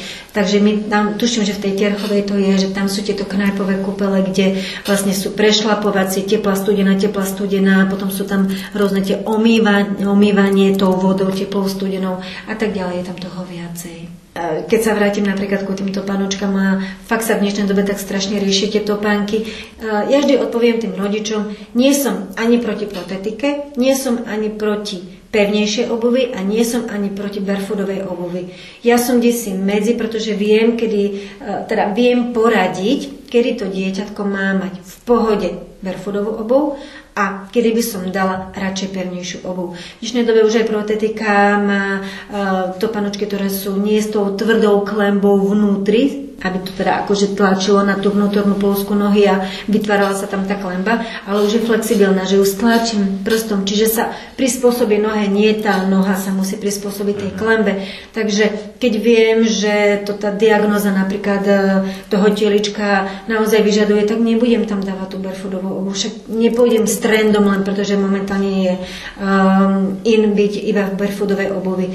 Ale zase vo všeobecnosti, pokiaľ to nožička sa vyvíja úplne v poriadku, tak som za to barefoodovú obuv. Je to fakt najlepšia simulácia bosej chôdze. Um, skôr som za to, že keď to dieťatko sa začína ešte len učiť chodiť, tak by malo mať jemne fixovaný členok.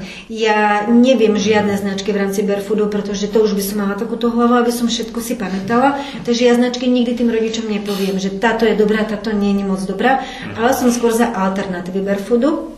Lebo viem, že niektoré tie alternatívy tých barefootov uh, majú jemne fixovaný článok. Uh, jemne fixovaný článok znamená, že ho stlačím aj v, z jednej, aj z druhej strany, aj z vrchu, aj z boku. Takže mi to iba jemne ako keby ten článok zafixuje, aj keď je pekne, akože sa s ním dá hýbať. A vtedy tá nožička dostáva krásny signál cez všetky tie kolby a cez centrálny nervový systém ide do mozgu informácia, že tá noha má ísť rovno. Čiže to dieťatko má lepšiu stabilitu a je lepšie ako keby zastabilizované do tej pety. Takže áno, ak aj barefoot, tak skôr teda s touto alternatívou uh, pri tých detičkách, ktoré proste sa fakt ešte len učia chodiť a urobia niekoľko tých krokov vonku.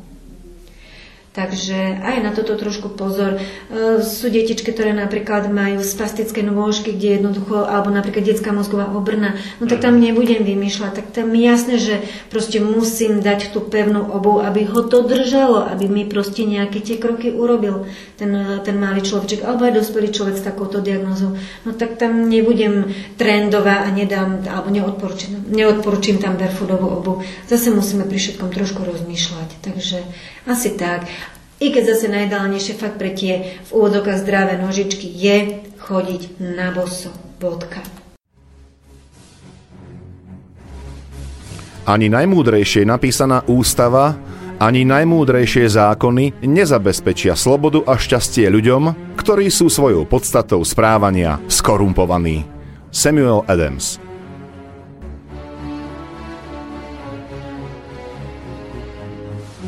Počúvate Slobodný vysielač.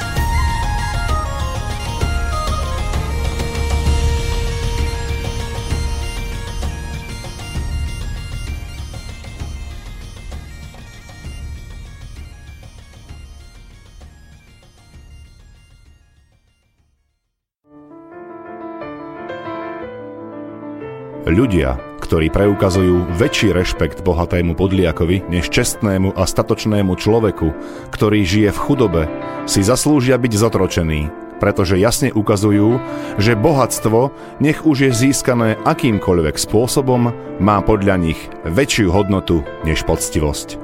John Hancock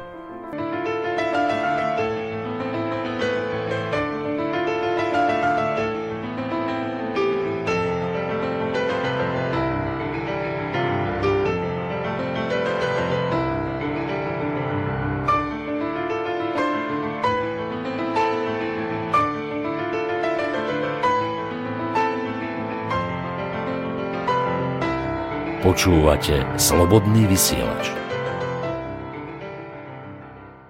Pokračujeme v relácii sám sebe lekárom číslo 178 o fyzioterapii, ktorá výnimočne nie je naživo, ale je zo záznamu aj vo svojej premiére. Preto nám nevolajte do štúdia ani nepíšte na známe štúdiové e-maily, ale svoje otázky môžete prípadne posielať na e-mail sám sebe lekárom zavinač gmail.com a zodpovieme ich prípadne v nejakej ďalšej relácii. Otázky kladie Marian Filo a odpovedá na ne fyzioterapeutka magistra Radoslava Šeferová.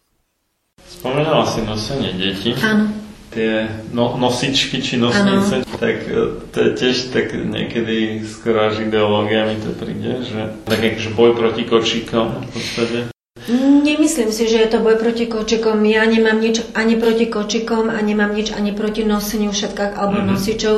Keď si to zoberieme z minulosti, deti boli nosené vždy, kočiky ano. tu máme možno 100, 100 čosi rokov. Mm-hmm. Predtým kočiky neexistovali, tie ženy proste tie dieťatka museli v niečom preniesť, takže ich nosili všetkých tých možných plách, tak a neviem čo.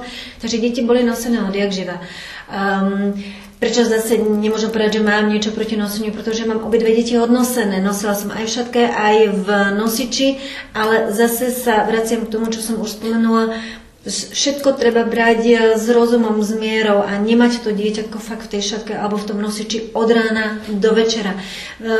Trh je plný rôznych ergonomických nosičov, dávať si pozor na všetky tie visitka, ktoré ergonomické nie sú, kde tam to dieťatko vyslovene vysí a hlavne čo sa týka chlapčekov je tam útlak na semeníky a e, celkovo proste to postavenie toho telička je fakt v hroznom stave. Dieťa, keď je nosené v tej šatke alebo v tom nosiči, tak, hlavne teda v tom nosiči nemá byť čo tvárou von, ale tvárou donútra k tej mamine alebo k tomu tatinovi Takže nosiť áno, veď e, prečo nie, e, pokiaľ fakt ergonomické nosenie, pokiaľ je tam všetko správne nastavené, ako má byť, i keď aj toto už tie maminky niekedy viacej riešia, že tá nožička je trošku menej ako tá druhá, ach, to už sú podľa mňa tiež extrémy a netreba to až tak strašne preháňať, ale nosenie je fajn, aj pre matku, aj pre otca, aj pre to dieťa, aj e, v rámci motorického vývoja, aj v rámci psychologického vývoja, teda vývoja vlastne aj mozgu, aj po emocionálnej stránke toho dieťatka, aj toho rodiča.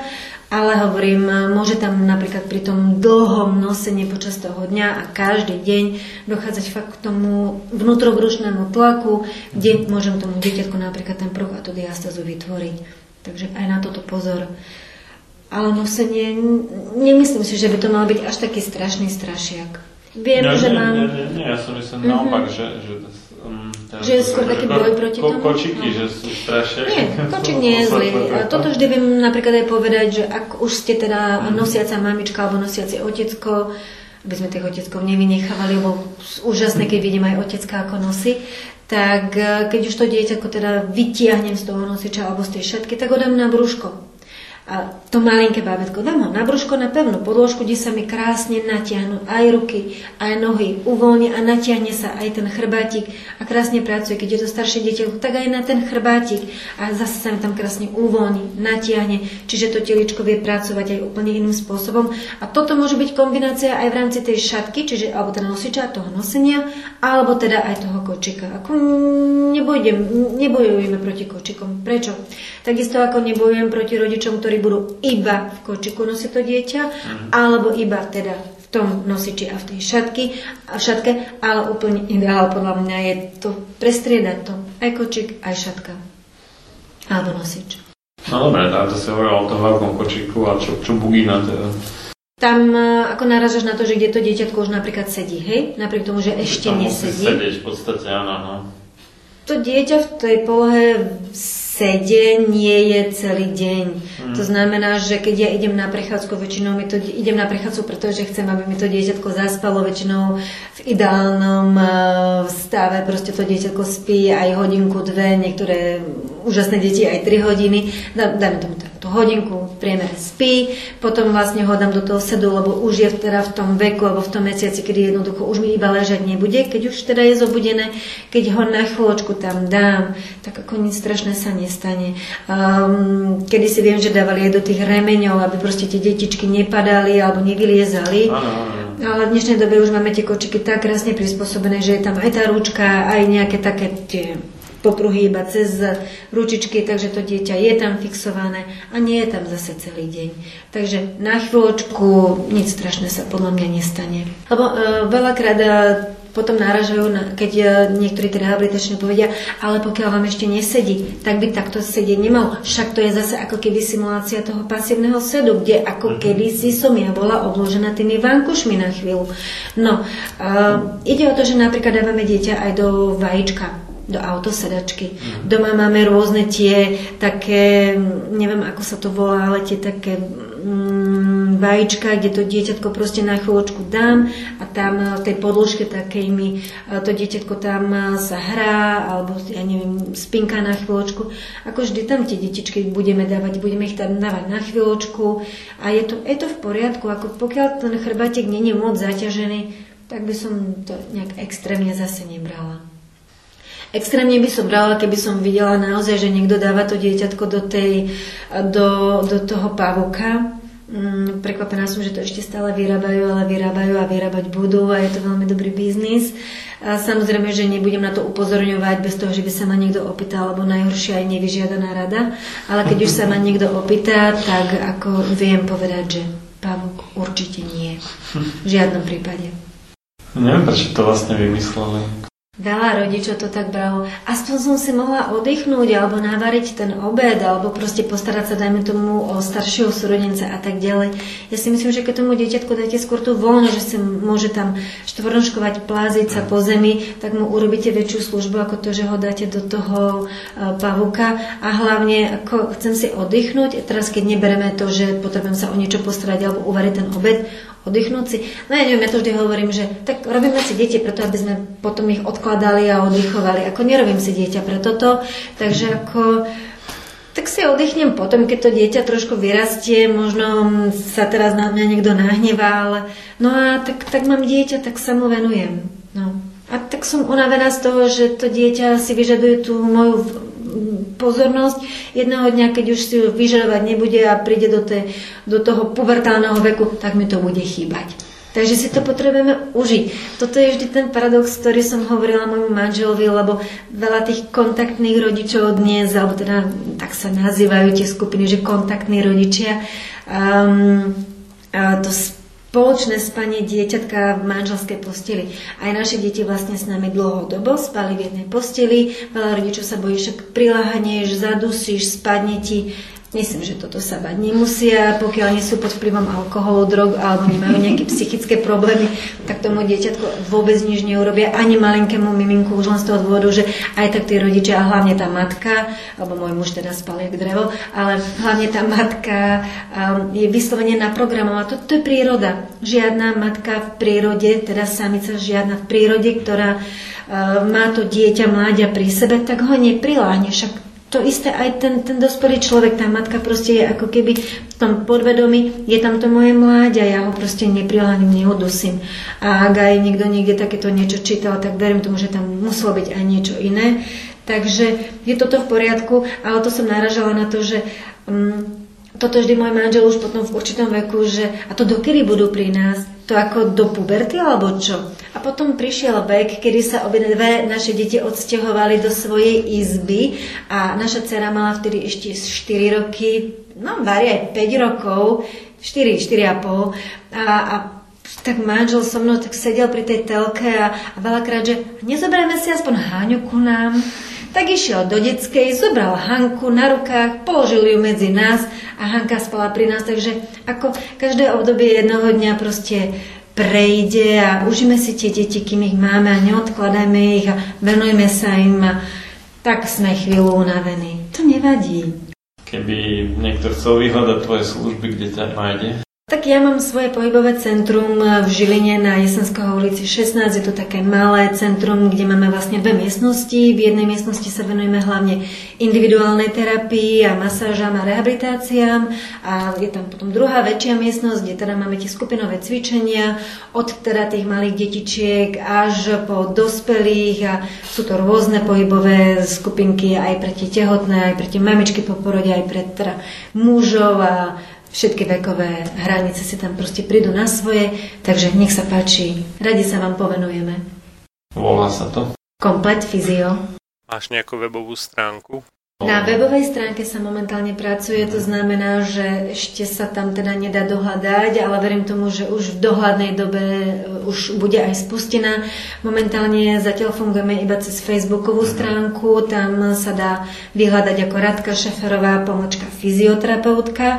A tam vlastne sú všetky naše momentálne aktivity, vždy sa to tam denodene doplňa a tam vlastne aj cez tie správy sa veľa tých ľudí tam nahlasuje k nám, takže kľudne skôr cez tú Facebook facebookovú stránku alebo teda cez náš firemný mail completphysio.gmail.com takže napríklad aj sem. Treba sa objednať samozrejme dopredu. Určite áno. Mm, Skupinové cvičenia máme nastavené tak, že vždy sa vlastne u nás platí na daný konkrétny mesiac. To znamená, že buď má teda 4 alebo 5 týždňov ten daný mesiac, bude to cvičenie, ktoré je nastavené na jedenkrát do týždňa alebo dvakrát do týždňa, čiže vždy sa zaplatí iba na ten daný mesiac s jednou náhradnou hodinou, ktorú si môžu nahradiť buď v ktoromkoľvek prebiehajúcom kurze, ktorý v ten daný mesiac prebieha, alebo v, v druhom mesiaci zaplatia ako keby o jednu hodinku menej, to je tá náhrada. Čo sa týka uh, individuálnych terapií, tak určite buď si zatelefonovať, alebo teda cez ten Facebook, alebo teda cez tú uh, mailovú adresu. Treba sa dopredu nahlásiť, pretože máme to celkom plné, čo nás veľmi teší, čiže väčšinou dávame ten termín buď o týždeň alebo o dva týždne, alebo teda máme aj ľudí v čakačke, ak náhodou napríklad niekto pre chorobu alebo z akéhokoľvek dôvodu sa nemôže dostaviť na tú terapiu, tak voláme, posúvame vlastne tých ľudí ako náhradu. Ale ako vždy sa ten termínik dá nájsť. Telefonicky na aké číslo? Telefónne číselko 0949 406 679. Ďakujem za rozhovor. Ja už len dodám, že odkedy sme natočili tento rozhovor, si Radka Šeferová stihla dokončiť svoju novú webovú stránku, ktorú nájdete na adrese www.kompletfizio.sk spolu bez pomočky a po F je tvrdé I, po Z je meké I, keby niekto nevedel. Teším sa do počutia o dva týždne, to znamená v nedelu 11.8.2019 kedy budeme mať na poludne reláciu s magistrom Petrom Tuhárským o očkovaní a večer o 20.30 reláciu s magistrom Andrejom Medveďom o alergiách. Pekný zvyšok večera a dobrú noc a, a čoskoro už aj vydarený nový týždeň. Vám praje Marian Fil. Každá moc si namýšľa, že má veľkého ducha a široký rozhľad ponad chápanie slabých. A tiež, že realizuje Boží zámer, pričom porušuje všetky Božie zákony. John Adams